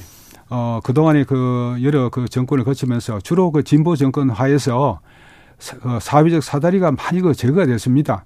이 사회적 사다리들을 그 다시 그 복귀시키는 복원시키는 그 작업이라도 빨리 해야 되는데 지금까지 그에 관해서는 아무런 그 진척이 없죠. 네. 어, 자 민주당의 돈봉투 의혹은 어떻게 보시고 계세요? 뭐 그것도 뭐 심각한 거죠. 네. 어 저는 뭐그 이런 그 여러 가지 어 사법 리스크들이 그, 그 어, 이 겹치면서 네. 어, 결국은 그 이재명 당대표가 어, 물러나고 그 비대위 체제가 구성되지 않겠나 그런 네. 생각을 합니다. 네. 어, 민주당은 전통적으로 말이죠. 아, 이런 그 당의 위기 상황에 그 대처해서 어, 국힘당보다도 훨씬 어, 유연하고 어, 또 재빠르게 그 대처를 해온 것이 그 전통이었거든요. 어, 저는 뭐 그런 시점이 머지않아 어, 도래할 것으로 어, 뭐 생각합니다. 송영길 전 대표 탈당했습니다. 그리고 어. 어, 당 중진인 윤 그 두 의원이 지금 또 탈당했는데 음. 돈봉투 의혹에 대해서도 지금 민주당은 발빠르게 좀 조치를 취하고 있는 겁니까? 글쎄요, 아직 그 실체가 막그 뭐 명백히 뭐 분명히 드러나지 않아서 그 돈봉투 의혹이 네. 과연 어느 범위까지 그 미칠 것이냐에 관해서 그 우리가 그 장담을 할 수가 없죠. 네. 비대위 얘기를 하셨는데요. 예. 비대위가 꾸려지면 여기에 음. 조국 전 장관이 옵니까? 글쎄요, 그거는 뭐 알 수가 없죠. 근데 조국 전 장관이 정치할 것이라는 얘기는 어, 아마 정치권 그리고 음. 우리나라에서 거의 변호사님이 제일 먼저 하셨어요. 아, 그 그렇지 않습니다. 아, 그래요? 지금 그 제가 그 누구라고 말하긴 어, 그렇습니다만은 네. 어, 정부의 고위직에 있는 어, 분도 다른 그, 분도 아, 그 뭐 그분한테서 어, 조국 장관이 어, 조국 교수가 그 예. 그 출마할 가능성이 있고 그 출마를 한다면 관악갑을 택할 가능성이 높다고 그런 네. 말 직접 듣기도 했습니다. 그렇습니까? 예. 네. 그리고 지금 조, 어, 조 교수가 그 말이 조금씩 이제 틀리지고 있죠. 과거에는 이제 그 주, 주 기자님한테 네. 절대 출마 안 한다고 했다 그러면은 지금은 잘 모르겠습니다. 이렇게 그 말이 바뀌고 있습니다. 네. 아, 지난번 신평 변호사님이 주진우 라이브에서 조국 전 장관은 아, 출마할 가능성이 높다. 총선에 출마할 가능성이 높다고 이렇게 얘기하자 조국 전 장관이 연락하셔가지고 저는 생각이 없어요 얘기했는데 그때 음. 제가 전했죠. 예, 예. 전했더니 예. 전했는데 지금 그 다른 말이 다르죠. 북콘서트에서 예. 말이 좀 달라졌다 이렇게 예, 보시는 예. 거죠. 아직도 조국 전 장관이 총선에 출마할 가능성이 높다. 어, 출마에 관해서 그런 어, 말은 아, 출마의 의지가 강하다는 그 식으로 우리가 해석할 수 있습니다. 네. 어, 지금 그 조사, 어, 조 교수로 봐서는 어, 지금 그 대단히 그 비일상적인 그 삶을 살고 있지 않습니까? 네. 그분이 일상으로 복귀하기 위해서는 어, 이그 총선에 나가서 국회의원이 되는 길이 유일한 길입니다. 그래요? 그렇죠. 그 뭐그조 교수한테 남은 것이 뭐가 있겠습니까? 조 교수는 아마 어, 뭐이 이런 말이 어, 뭐 표현이 그 적당한가 모르겠습니다만은 아마 필사적으로 그 가능성을 모셔가고 있을 겁니다. 필사적으로요? 아, 이거 그, 그, 예, 근데 그좀 단어가 좀 적당하지 않은 네, 것 같아요. 아니 아니요. 예. 뭐 열심 책 쓰고 연구하고 그런 분이신데. 예. 예. 네, 네. 아이고 조, 조 교수는 어 야권 내에서 그만한 정치적인 자산을 가진 분이 거의 없습니다. 저 대단한 조, 분입니다. 근데 조국 아. 전 장관이 예. 그 뭐 부인이 구속됐고요. 예. 어 자녀가 입시 비리와 이런 부분에 대해서 음. 어이 그 가족이 다 연루돼 가지고 지금 음. 어, 전 국민한테 음. 전 국민한테 그 집안 내역에 대해서 이렇게 다 공개가 됐는데 음. 공개가 됐습니다. 그런데 어, 중도층 음. 그리고 국민의힘 쪽에서는 특별히 조국 전 장관이 나왔으면 좋겠다. 조, 음. 어, 조국 전 장관의 딸이 더 많이 나왔으면 좋겠다. 그렇게 얘기하는 그 뭐지 정치인들이 많거든요. 글쎄요. 그 제가 볼 때는 그 불안감에서 그 짐짓 뭐 그렇게 말씀하시는 것이 아닌가 생각합니다. 어, 조 교수가 지금 뭐 상당한 그큰그 그 멍해를 그 지고 있는 것은 이 그 사실인데 네. 어, 조 교수의 그, 막, 그 능력으로 봐서, 네. 어, 그런, 어, 한계를 그 극복할 수 있는, 어, 막 가능성이 있다고 봅니다. 알겠습니다. 자, 정치가 좀 실종된 것 같습니다. 그렇죠. 왜 정치가 왜 국민들한테 이렇게 괴로움을 주는지, 고통만 주는지, 희망은 안 주는지 모르겠어요. 어디부터 바꿔야 될까요? 아, 그런데 말이죠. 그, 저는 그 최근에. 네. 어, 정자 작가가 쓴그 그 빨치산의 딸이라는 그 네. 소설을 읽으면서 네. 우리 사회에 그 지금 그 팽배해 있는 이 그 어, 어, 진보와 저, 그 보수의 그 대립이 네. 어쩌면은 그 과거 그 빨치산 어, 세대까지 그 거슬러 올라가는 것이 아닌가. 예. 아, 이게 그 생각보다는 그 제가 생각하는 것보다는 훨씬 어, 뿌리가 깊고 그 견고한 어, 그런 어, 문제가 아닌가. 네. 아, 이것을 어떻게 과연 어떻게 풀어나야 될 것인가. 어, 뭐 저는 여러 가지로 뭐한그 깊이 생각해봐야 할 과제가 아닌가 생각합니다. 아, 그런 고민하셨군요 최근에. 어, 정지 정지 예. 작가의 그 빨치산의 딸 한번 읽어봤습니까? 문재인 전 대통령 최근에 읽고요. 예. 그그 그, 그 얘기를 하셨어요. 예. 예. 근데 고민의 아. 지점이 좀 비슷하신. 그래요? 예. 아 문재인 대통령은 그 정지아 작가를 일방적으로 응원하는 입장 아닙니까? 아니 그 러지는 않죠. 책을 예. 읽고 이렇게 예. 누구 평 평 평하겠죠. 느끼겠죠. 예, 예. 뭐 일방적으로 응원한다. 예. 그건까지는 잘 모르겠습니다. 예, 예. 네. 알겠습니다. 네. 변호사님 예. 말씀 잘 들었습니다. 아이고 예 예. 아저 예. 변호사님께서 대선 때보다 20대 30대 민심 많이 돌아섰다 이렇게 언급하셨는데요. 갤럽에서 한국 갤럽에서 21대 총선 직전인 2020년 1월부터 4월까지 2023년 4월까지 매주 조사한 자료 보면요. 2030 무당층 늘었습니다. 20대에서는 27%에서 57%로 두 배 이상 늘었고요. 30대에서도 24%에서 35%로 증가했습니다. 자세한 사항 중앙선거 여론조사 심의위원회 홈페이지 참조하시면 됩니다. 아, 심평 변호사님이었습니다. 감사합니다. 네, 수고하셨습니다. 정치 피로, 사건 사고로 인한 피로, 고달픈 일상에서 오는 피로. 오늘 시사하셨습니까? 경험해 보세요. 들은 날과 안 들은 날의 차이. 여러분의 피로를 날려줄 저녁 한 끼 시사. 추진우 라이브.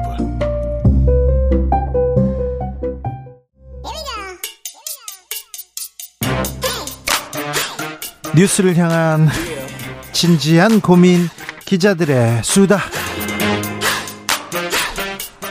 라이브 기자실을 찾은 오늘의 기자는 미디어 오늘 정철은 기자입니다. 어서 오세요. 안녕하세요. 재난특보 먼저 말씀드립니다. 전국적으로 호우경보 내려져 있습니다. 5월 6일 토요일까지 전국적으로 강풍을 동반 동반한 강하고 많은 비 내릴 것으로 전망됩니다. 각별히 주의하시고 대비하시기 바랍니다. 자, 정철은 기자, 뭘 그렇게 봐요? 3주년 축하 케이크입니다. 아, 예. 케이크 너무 멋있어가지고. 네, 정철은 네. 기자도, 어, 주진우 라이브와 3년입니다. 감사합니다. 아, 예. 네. 어쩌다 보니. 어쩌다 예. 보니 3년이에요. 시간이 네. 참 빠른 듯 느린 듯 합니다. 예. 자, 제가 3년 정도는 하겠다 이렇게 생각하셨어요? 처음에 어떻게 생각하셨어요? 솔직히 말해도 돼요? 네. 3개월 예상했어요. 3개월? 네. 100일 예상했구나. 왜냐하면 네. 그 진행자께서 워낙 그 취재하러 여기저기 많이 해외도 나가고 네. 하셨잖아요. 그래서 네. 과연 이 선배가 3개월 이상 네. 이렇게 매일매일 나올 수 있을까? 네. 뭐 싱가포르도 가고 미국도 가고 갈 때가 네. 많잖아요. 그래서 예.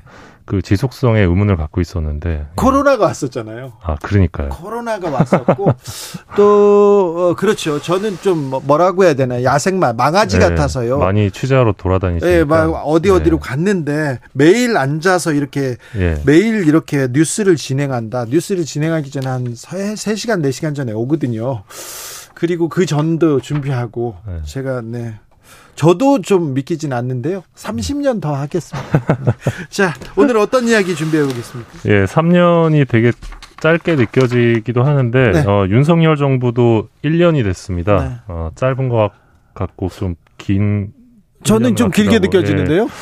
예, 뭐 사람마다 좀 다를 텐데. 네, 저는 마, 많이 길게 느껴져요. 예, 윤석열 정부 1년 동안 좀 언론계에도 예. 좀 적지 않은 일들이 많이 있었습니다. 네, 파도가 밀려옵니다. 일단 작년에 5월 11일이었죠. 대통령께서 첫 출근길에서 기자들하고 질의응답을 하면서 아, 용산시대, 예, 용산시대 열었는데 네. 이 도어 스태핑에 대해서는 이제 대부분의 언론이 좀 호평을 했습니다. 네. 네 바람직한 네. 문화고 지속적으로 좀 대통령이 소통해야 된다. 기자들과. 그렇죠. 매우 노력하는 자세는 맞습니다. 네, 그래, 그랬는데 이제 11월에 61회를 끝으로 이제 도어 스태핑은 중단이 됐었고요. 예. 어, 그리고 이제 5월 달에 있었던 주요 사건, 이제 제가 꼽는 주요 사건인데 5월 27일이었습니다. 그 이명박 정부 언론장악의 핵심 인사로 비판받았던 이동관 전 청와대 홍보수석이 윤석열 대통령 특보 장관급으로 임명이 됐는데요. 언론에 MB 시즌 2 나온다 이래서 언론에서는 걱정이 많았어요. 예, 근데 조금 불안한 게 지금 요즘 도는 얘기가 네. 이제 또 차기 방통위원장 하마평인데요. 네. 그런 방통위원장 후보 중에 또 이분의 이름이 거론되고 있어가지고요. 그 이동관 전 수석은 어, 청문회 관계로 다른 자리로 간다, 다른 아, 자리에 예. 유력하다 이런 아. 또 얘기도 있습니다. 예, 또 다양한 얘기들이 또 있고요. 예. 어, 작년 6월에는 윤 대통령께서 이제 민주당 정부에서 임명 됐었던 한상혁 방통위원장 향해서 국무회에 굳이 올 필요 없는 사람이다 이렇게 어, 발언을 해서 논란이 되기도 했었고요. 그렇죠. 한상혁 오지마 얘기했어요. 네, 7월에는 권성동 국민의힘 원내대표가 이 KBS, MBC는 민주노총이 좌지우지하는 방송사다 이렇게 말해서 도 파문이 있었습니다. 이건 팩트하고 전혀 맞지 않는 내용입니다. 네, 그리고 7월 25일이었습니다. 감사원이 이제 방통위 감사에 착수를 했었고요. 네. 또 8월 11일에는 네. 이제 아리랑 TV 대통령실 출입 기자가 네. 대통령을 향해서 어, 윤 대, 대통령님 파이팅 이런 발언을 해가지고 또좀 네. 욕을 먹었습니다. 네. 좀 기자로서 적절치 않은 발언이었기 때문에 네. 어, 8월 17일에는 이제 대통령이 취임 100일 기자회견을 했었는데 질의응답이 30분밖에 안 돼서 조금 뒷말이 있었고요. 짧아도 기자회견은 했어요. 예, 그리고 8월 21일에 이제 신임 홍보수석으로 이 이명박 정부 대변인 출신이죠 김은혜 전 의원이 예, 임명이 됐습니다. 아, 홍보수석실이 좀 역할을 좀 해줘야 되는데 음. 국민들한테 좀 설명하고 설득하고 아, 소통하는 창고야 되는데 여기는 아직 음, 미흡하다. 아직 높은 점수를 주지 못한다. 이런 아, 전문가들 이런 분석이 네. 좀 지배적입니다. 예, 그리고 8월 말에 이제 서울 고검에서 이 채널A 검은유착국 보도를 했던 MBC를 대상으로 재수사해라 이런 명령을 내렸는데 이거 좀 이례적이었고요. 네. 그리고 8월 29일에 서울시가 이 TBS 출연금을 전년 대비 88억 원 감액한 232억 원을 편성하면서 또 TBS를 말라 죽이려는 거 아니냐 이런 우려가 있었습니다. 아, 저 무슨 얘기냐면요. 프로그램을 만들 예산을 하나도 안 줘가지고요. 하나도 안 줘서 음, 진행자들도 그렇고 작가들도 없이 그냥 어, 방송을 예. 네, 그냥 해라 이렇게 얘기 나오니까 방송을 못 만들죠. 예, 그 뒤에 이제 11월 15일이었는데요. 네. 서울시 의회에서 서울시의 TBS 지원금을 아예 없애버리는 조례 폐지 조례안을 본회의에서 가결을 시켜서 TBS가 사실상 네. 예, 정상적인 방송 편성이 어려운 상황이 됐습니다. 네, 지금 지금 매우 어렵게 방송을 만들고 있더라고요. 예. 그리고 이제 9월 3일에는 윤 대통령이 방송의 날에 불참을 했는데 행사에 축사도 없었습니다. 이것도 좀 이례적이었고요. 네, 방송하고는 좀 각을 예. 세우고 그다음에 신문의 날은 오셨죠. 예, 네, 오셨었는데 네. 예, 작년에 오시, 가셨었고요. 네. 어, 그리고 9월 14일에는 감사원에서 이제 방통위에 이어서 KBS 감사를 시작했습니다. KBS 감사해가지고 9월 14일부터 해서 5월 1일까지 했어요. 그런데 네. 별 잘못한 거 없다면서요? 예, 감사를 세 번 연장했는데 청구 항목 위법 없음 해서 네. 이제 어, 사실상 예, 이렇게 세번 예. 연장하는 동안 8개월 넘게 감사를 했는데 잘못 없어 이렇게 얘기하면 어 네. 이거 정치 감사 아니냐 이런 의혹 받았는데 그런, 예, 이런 비판이 나올 수밖에 없죠. 그렇죠. 예, 비판 예. 나올 수도 있죠. 예. 네. 뭔가 하나 잡아보려고 털어봤는데 네. 안 나온 거 아니냐 뭐 네. 이런 의혹이 있을 수 있, 죠 네. 그리고 이제 9월 25, 22일 날 이제 그 유명한 이 바이든 날리면 보도가 나오고요. 아, 예. 예, 나오니까 이제 대통령 비서실에서 MBC에 질의서를 보냅니다. 네. 이 바이든이라고 발음을 특정한 근거가 뭐냐 그러면서 보도 경위를 추궁을 했었고요. 전 국민 듣기 평가 있었고요. 네 맞습니다. 그리고 이제 공영방송 간판 내려라 국민의힘 국회의원들이 MBC 항의 방문했었고 그리고 국민의힘에서 9월 29일에 MBC 사장과 기자들을 어, 대통령 명예훼손으로 형사 고발을 합니다. 형사 고발했어요 생각해 보니. 네, 근데 네. 대통령 명예훼손으로 형사 고발하는 게 좀 흔한 일은 또 아니거든요. 그러니까요. 어, 그래서 이제 예전에 박근혜 정부 때 갓도다스야 사건이 좀 생각이 네네. 났었는데 어, 그런 상황이 있었고요. 10월 4일에는 이건 언론계 사건은 아니지만 이 표현의 자를 위축한 사건으로 기억이 되는데 문체부에서 이 고등학생이 그렸던 윤석열차 이거를 전시한 만화영상진흥원에 엄중 경고를 한 사건도 있었습니다. 네, 그렇죠. 그 그래가지고 그 만평이 유명해졌습니다. 네, 그래서 문체부가 이 괜히 좀 키워주는 거 아닌가 예. 그런 생각도 들었어요. 예, 그리고 10월 11일에는 이제 국정감사에서 한정 KDN 사장이 이 YTN 주식을 매각하겠다 이렇게 공식화했었는데 이 YTN이 예, YTN 된다 예 맞습니다. 나오죠. YTN 주식의 최대 주, YTN의 최대 주주가 이제 한정 KDN이고 네. 그 다음이 이제 마사회인데 이런 공공기관들이 이제 자산을 매각하게 되면 YTN이 민영화가 됩니다. 네. 그래서 요 논란도 지금 현재 진행형이고요. 그리고 그 바이든 날리면 보도의 후폭풍으로 11월 9일 날 대통령실에서 이 편파 방송에 대한 시정 조치가 없다는 이유로 MBC 기자의 전용기 탑승 불가를 통보합니다. 전용기 타진마 사건이 있었네요. 네, 이것도 굉장히 큰 사건이었고 그래서 네. 국, 저희 국경 없는 기자회에서 두 번이나 예, 이걸 규탄하는 성명을 내기도 했습니다. 네. 어, 근데 이제 윤 대통령께서는 11월 18일이었는데 이 MBC 기자 전용기 탑승 불허에 대해서 헌법 소의 일환이었다라고 말을 해서 더 논란을 키우기도 했습니다. 네. 네. 그, 그런데 이제 올해 1월에는 MBC 기자를 다시 태웠거든요, 전용기에. 네. 통큰 결단이라고 하면서. 네. 그러면 헌법 수호를 하지 않으신 건데 이건 또 어떻게 봐야 되는 건지 통큰 결단을 내렸다는 거잖아요. 태워야지 그럼 언제까지 그걸 아 타지마 이게 좀 네. 잘못된 네. 건데 태워 타 이거는 바른 네 바로 잡았어요. 네, 아무튼 이 건으로 그 당시 대통령실 비서관과 MBC 기자 간의 설전이 있었습니다. 뭐 예? 뭐 지금이 군사 정권이냐 막 이러면서 네. 설전이 있었는데 그 다음 주였던 11월 21일에 어, 도어 세핑을 중단해 버립니다. 그러게요. 그 뒤로 지금까지 열리지 않고 있고요. 네. 최근에 이제 열린의 만에 얘기가 나오는데 어떻게 될 것 같아요? 잘 모르겠습니다. 네. 최근에 이제 오찬 간담회를 하셨던데 네. 뭐 자화자찬은 절대 안 된다 뭐 이런 말씀을 하시면서 사실상 또 1주년 기자 간담회도 안 하는 걸로 지금 얘기가 되는 그러게요. 안, 안, 안 하는 이렇게 뉘앙스예요. 예. 이런 가운데 이제 11월 29일이었는데 그 일본 극우 매체로 분류되는 쌍케이 편집인이 한일 언론 포럼에서 한일 관계가 기묘한 안정감에 있다. 네. 그러면서 윤석열 정부를 호평을 했었고요. 일본의 산케이는요 극우의 신문이에요. 일본의 네. 극우의 시각입니다. 거기 우파도 네. 아니고요. 극우, 수구, 보수.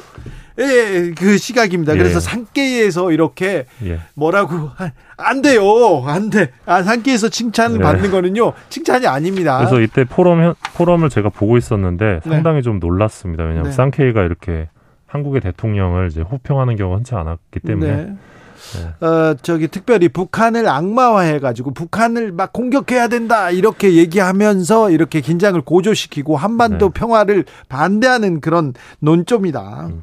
그리고 이제 12월 2일에는 한동훈 법무부 장관이 이제 이해 충돌 우려에도 불구하고 이 청담동 술자리 관련 의혹 제기를 했던 기자와 국회의원을 형사 고소했습니다. 네. 그리고 외교부는 12월 19일에 서울 서울 서부지법에 이제 MBC를 상대로 정정보도 소송을 제기했고요. MBC 바이든 날리면 보도 그거 가지고요. 계속 예, 하고 있습니까? 예, 국익이 한미 동맹이 훼손됐다는 이유로 12월 19일이요. 이게 나 일이 나온 지가 참 9월 달 일인데 12월 달에 예, 언론 중재를 갔다가 네. 조정이 결렬돼서 민사로 간 케이스인데요. 네. 조만간에 네. 이제 기일이 열립니다. 네. 어, 그리고 12월 22일 작년 12월 말에 국민의힘에서는 이 시사 프로의 패널이 있는데 여야 균형을 맞춰라 이러면서 주요 방송사에 공문을 보내서 또 논란이 불거지기도 했습니다. 엊그제 또 이 얘기 또 나왔잖아요. 네, 네. 얘기가 계속 나오는 것 같고요. 이준석 전 대표가 이렇게 얘기했는데 아유 시간이 다 됐어요. 아, 그래요? 어, 예, 작년까지 얘기하고요. 아. 올해 얘기를 해야 되는데 올해 올해 오 얘기는 한 두 개만 하세요. 아 올해 초에 신년 기자회견 할 줄 알았는데 네. 안 하고 대신에 조선일보와만 신년 인터뷰를 했고요. 지금 이제 이쪽 기자회견 할까요? 아 안 할 것 같습니다. 네. 뭐 했으면 좋겠는데. 네. 작년에 기자가 올해도 좀 계속되고 있습니다. 예 그리고 좀, 이런 네, 이런 가운데 국경 없는 기자의 세계 언론자의 지수 47위로 전년 대비 하락했습니다. 네. 좀 희망적인 좀 잘한 것도 좀 어, 알려 드려야 될 텐데. 네. 다음 시간에 하겠습니다. 네. 기자들의 수다 미디어 오늘 정철은 기자 함께 했습니다. 감사합니다. 고맙습니다. 교통정보센터 다녀올까요? 이승미 씨.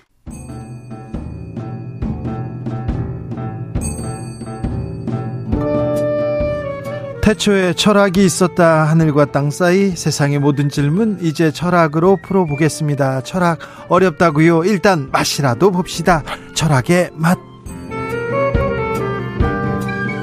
정치 철학자 김만권 박사 어서 오세요. 예, 안녕하십니까. 조영근 소셜랩 접경지대 소장 어서 오세요. 예, 안녕하십니까. 네, 잘 지내시죠? 예. 요즘 어떻게 지내십니까? 두 철학자는? 아, 뭐 이렇게 그거보다 먼저 오늘 3주년 축하드립니다. 네, 3년 아, 지났어요? 예, 예, 예. 라이브 주진우 라이브 3년 됐다고 들었는데요. 네. 아, 뭐 축하드리고 네. 예. 제가 이렇게 아부를 잘합니다.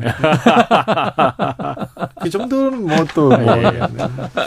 어, 제가 네. 제가 기자 시절부터 기자 이제 기자 취재할 때도 소, 저 조영근 소장님은 뵀었거든요. 음, 네. 뵀었거든요.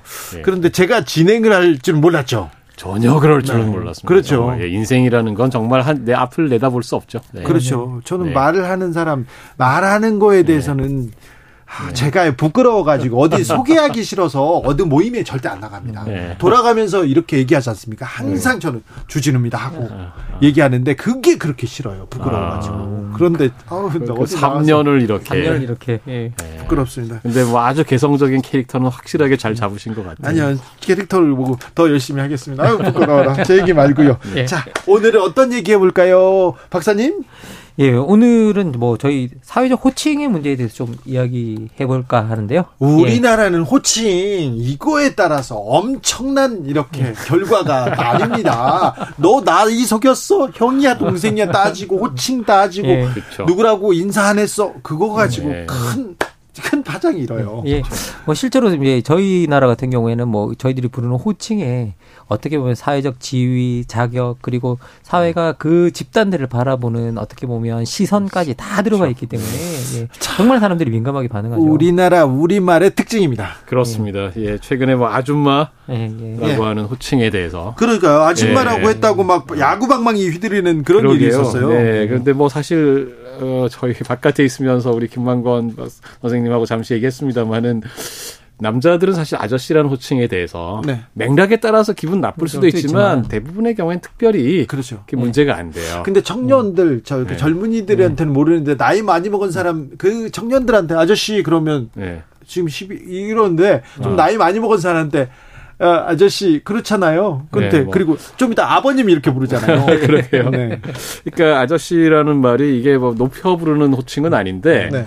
예, 그렇다고 해서 특별히 문제가 되진 않아요. 근데 아주 이렇게 부르면 어떻게 했나? 아씨 이렇게 하면 또 다르지 않습니까? 그거는 그거는 이제 그 호칭의 예. 문제가 아니라 말투의 문제가 예, 아, 그런가요? 그렇죠. 예. 그렇죠. 그리고 이제 요새는 뭐 특히 아저씨들을 위해서 그런 분들을 위한 따로 호칭이 있잖아요. 음. 앞에 개자 붙인 거. 예, 아, 네, 네, 그 따로 있어서. 근데 이제 이번 보면 특히 그래서 아줌마라는 호칭이 문제가 되는 거는 확실히 이게 그냥 예. 우리가 편하게 부르는 그런 말이기 이전에 여기에 일단은 연령 차별. 네. 그러니까 이게 젊은 여성한테는 쓰면 안 음. 되잖아요. 그 네. 나이 든 여성, 네. 그 다음에 또 성 차별, 네. 음. 그 다음에 또 하나가 제가 볼 때는 계층 차별도 있는 거예요. 아, 그렇습니까? 음. 이게 서민의 음. 여성들, 중년 여성들을 가리키는 단어예요. 예를 들면 맞습니다. 중산층 이상의 교양 있고 뭔가 세련돼 보이는 사람들은 사모님, 아줌마가 네. 아니고 사모님도 아닙니다. 요즘엔 미씨죠. 네. 어. 아, 우리나라에서 여성 호칭은 특별히 조심해야 됩니다. 아가씨, 아줌마 이건 매우 음, 조심하. 음. 웬만하면 쓰지 말아야 됩니다. 음.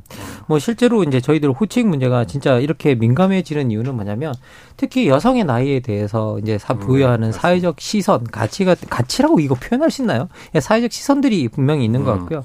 결국 아줌마라는 이 호칭 자체가 이제 문제가 되고 있는데 아까 이제 뭐 조영근 소장님께서 아저씨는 우리가 별로 반응하지 않는다라고 이제 음. 이야기하셨는데 생각해 보면 저희들 드라마를 봐도 네. 이게 도끼에 비해서 공유도 아저씨였잖아요. 음. 생각해 보면. 그렇죠. 그리고 이게 나의 아저씨 드라마 예, 그, 그거 거기도 되게 괜찮은 인물이에요. 그런데요, 네. 또 그, 저, 여성이, 젊은 여성이 아저씨 그 부르는 거하고, 네. 또, 또 비슷한 연배가 아저씨 이렇게 부르는 거하고 좀 달라요. 어? 아이유가 부르면 몰라, 뭐라고 불러도 네. 괜찮죠. 아니, 네. 기본적으로 거기에 대해서 뭐, 그, 이게 상당히 기분 나쁜 말이 아닐 수 있는데, 근데 이게 아줌마는 점점 어떻게 보면 일종의 멸칭이 되어 가고 있다라는 그렇죠. 느낌이 네. 좀 분명합니다. 예, 예. 네. 네, 그러면 이건 뭐냐라고 하면 결국 사회적 시선이 나이 여성의 나이 들음에 부여하고 있는 사회적 시선 이거로 봐야 된다는 생각이 좀 들고요. 예. 그리고 예. 이제 뭐 그런 어떤 뭐라고 해야 될까 아줌마의 부여던 뭐 긍정적 이미지 같은 걸 우리가 떠올려 보라면 그게 떠오르지가 않잖아요. 네. 생각해 보면. 예. 일단은 예, 그렇죠. 예. 그러니까 일단은 그 아줌마라고 하면 그 아줌마라는 단어에 붙어 있는 이미지들이 있잖아요. 일단 나이가 들었다. 음. 그 다음에 교양이 없다. 왠지 뭔가 우악스럽고 행동 거지가 우악스럽다든지 해련되지 못했다든지. 음. 사실은 뭐 심지어 이거는 시쳇말로 하는 말로 여성이 아니다. 남성, 음. 여성 그리고 음. 아줌마가 있다. 이런 식의 별로 우리가 결코 좋지 못한 이런 농담도 있지 않습니까? 예. 그다음에 또 하나가 보면 이런 식의 매력 측면만이 아니고 예컨대 공공 질서를 지키지 않는다. 네. 공공선에 대한 감각이 없다. 대신 내 새끼, 내 가족만 음. 지키는 가족 이기주의자다. 음. 이런 또 이미지가 있어요. 예. 사실은 제가 볼 때는 이런 것들이 보면 사실은 여성들이 어 특히 중년의 서민층 여성들이 굉장히 사실은 삶이 힘들지 않습니까? 네. 육아 노동, 가사 노동에 더해서 사실은 굉장히 힘든 경제 생활을 실제로 하는 경우가 많습니다. 이제 엄청나게 일인 다역을 수행해야 되거든요. 그래서 이렇게 멋있게 뭐, 뭐 이렇게 세련되게 외모 꾸미고 사실 뭐 이럴 시간적인 여유라든지 경제적인 여유, 마음의 여유 거의 잘 못 내는 경우가 많아요. 그리고 사실 열심히 살게 됩니다. 아등바등 열심히 살게 되는데 그걸 어떻게 보면 굉장히 비하하는 어떤 시선들이 있는 거죠. 음, 음. 호칭은 정말 우리나라에서 존칭, 호칭 특별히 전 세계에서 유래를 찾아볼 수 없게 많고 음. 여기에 담긴 뜻도 달라요. 어, 달라요. 그래서 외국과 우리나라 이게 좀 비교해 봐야 될 것 같아요. 뭐 사실 생각해 보면 우리나라 뭐 우리나라가 이렇게 엄청나게 뭐가 이렇게 세워야 되어 있는 것 같지만 영어에도 알고 보면 이제 그 교양 있게 쓰는 말 중에 높임말은 분명하게 나름대로 존재하고 있고요. 음. 그리고 그런 것들을 얼마나 잘 사용하는가에 따라서 그런 말투에 따라서 사람들이 그 말을 들어보고 아 쟤는 계급이 어느 정도 되구나. 예. 쟤는 사회적 계층이 어느 정도 되구나. 뭐 이런 것도 다 음. 느끼기 때문에 기본적으로 어떻게 보면 그쪽에서는 뭐, 뭐 호칭의 문제가 아니라 단어의 선택이라든지 음. 말하는 방식이라든지 그런 것들을 보고 우리보다 오히려 더 심하게 뭐 구별하고 구별했지 음. 덜 구별하진 않는다라는 저 개인적인 생각이 좀 들고요. 네. 그리고 알면서도 그냥 표현하지 않는 문화, 아 뭐 이런 음. 것들이 있을 뿐이지. 근데 그런 것들을 통해서 다 흡수하는 문화는 있는 것 같아요. 근데 저는 좀 우리는 특이한 게 우리나라가 이제 어떻게 보면 호칭을 보면 아주 세밀하게 다 갈라져 있고 그리고 어떻게 보면 그런 관계의 서열들이 다 정해져 있는 것 같은데 또 우리 민족만큼 또 이렇게 어떻게 보면 또 평등에 관한 이제 열망 예. 동등함에 관한 열망. 예. 이게 또 강한 민족이 또 없어요. 배고픈 거는 예. 참아도 배 아픈 건 못 참습니다. 저 이 공정 무너진 아유 안 돼요. 네, 네, 네. 예, 그래서 이게 평등의 열망이 엄청나게 또 강하고 한편으로는 그러다 보니까 아주 세분화된 어떤 그런 전, 그런 어떤 문화적 전통이 있는데 거기에 또 한편으로는 평등에 대한 열망이 어떻게 합쳐지면서 이게 아주 존칭이나 호칭이나 이런 것들이 계속 뭔가 조금 엉망이 되어가는 느낌이 들거든요. 그러니까 한편으로는 예. 아줌마 같은 예. 멸칭 같은 것도 있지만 예. 다른 한편으로는 전부 사장님, 사모님, 그렇죠. 여사님, 예. 선생님 이렇게 그렇죠. 호칭 인플레이션도 있거든요. 네. 예. 적절하지. 않은 우리가 어떻게 보면 그야말로 사람 대 사람으로서 있는 그대로 만나기 참 힘든 이런 음. 오늘날의 세상사를 반영하는 그런 모습 같기도 합니다. 조영태 님께서 우리 나이 내일 모레 70인데요. 저기요 이렇게 부릅니다. 저기요 이렇게. 아 이것 저기요 여기요. 아 이것도 우리도 그렇죠. 네 우리는 저기요 여기요가 가장 편하다라는 음, 그런 그, 조사도 그, 여론 조사도 있습니다. 그렇죠. 네, 네. 네. 식당에서나 네, 여기서 네, 네, 네. 어 저기요 저 죄송한데요 이렇게 저는 음, 부르는데 음, 음. 에, 저기요 많이 부르죠. 음. 2081님 할머님들이 가끔 저한테 총각 이렇게 불러줄 때 그냥 기분이 좋습니다. 총각, 총각 할머니들이 부르는데 네, 아, 7007님께서 네. 어 7007님께서 어, 저는요 뭐뭐 씨 어, 뭐 선생님 이렇게 통일합니다. 정중해 음. 보이고 저도 그냥 편합니다. 이렇게 얘기하는데 그러네요. 근데, 근데 저는 예, 아, 예, 선생님 예, 말씀하십시오. 아니, 저기 이게 외국하고 약간 비교를 해보면서 한국의 특징을 좀 해보면 네. 제가 이제 서양 쪽은 잘 모르겠습니다만 일본 같은 경우 한국하고 좀 비슷한 면이 있거든요. 그래요. 확실히 유교 전통이 좀 있어서 그런 건지 뭐냐면 우선은 아줌마 같은 의미를 가진 단어가 있어요. 음. 아줌마는 오바상인데 그 바바라고 또 부르면 좀 더 멸칭처럼 돼서 한국하고 굉장히 뉘앙스가 비슷합니다. 네. 막 억척스럽고 이렇게 좀 음. 예, 약간 그런 낮춰 부르는 그런 건데 다만 한국만큼 그렇게 비하의 의미가 강한 것 같지는 않아요. 네. 한국이 좀 그면서 강하긴 한데 이게 비슷한 면이 있는 게 뭐냐면 우리가 호칭이라고 그러잖아요. 누구를 부를 때 누구님, 누구야 뭐 이렇게 부를 때 이게 한국어도 그렇고 이게 이게 약간 서양 쪽하고 좀 다른 게 서양에서 그냥 보면 유 영어는 유너 너라고 그냥 불러도 되잖아요. 우리는 2인칭으로 부르는 호칭이 굉장히 어렵습니다. 네. 굉장히 음. 가까운 사이에 난 음. 너라고 부를 수 음. 있지 너라고 부를 수 없어요. 네. 근데 만약에 그 높임말이 당신이잖아요. 당신은 이렇게 말하면 그 잘못하면 시비 거는 말이에요. 그렇죠. 어. 오히려 당신이 높임말인데 네. 높임말이 아니고 시비 거는 말이에요. 그래서 너라고 우리말이 부르는 걸 굉장히 기피하는 경향이 있어요. 그래서 인칭으로 직접 부르지 못하고 네. 과장님, 무슨님 하고 음. 직책을 붙여가지고 부르는 음. 거예요. 그 생각해 보니까 상호 이렇게 상호 이렇게 이름을 부르거나 이렇게 음. 지칭보다 직함을 계속 부르네, 계속. 그렇죠. 예. 그렇죠. 그게 우리가 어떻게 보면 음, 뭐 서로 다른 문화기 때문에 이걸 뭐 잘못됐다라고 말하기 곤란하지만 네. 한국 문화가 갖고 있는 좀 특성이죠. 음. 그래서 우리가 당신을 너라고 부르거나 그냥 이름으로 못 부르고 네. 끊임없이 그들이 가진 사회적 음. 지위를 가지고 음. 부르고 음. 있다라고 하는 사실은 음. 우리가 가진 우리 제가 저는 뭐 제 마음은 그렇습니다. 좀 우리가 조금 고쳐서 길게 봐서 언어 생활을 좀 고치면 좋겠다. 어떻게 고쳐야 될 것 같아요. 네. 남자들은 거의 사장님 아니면 회장님이에요.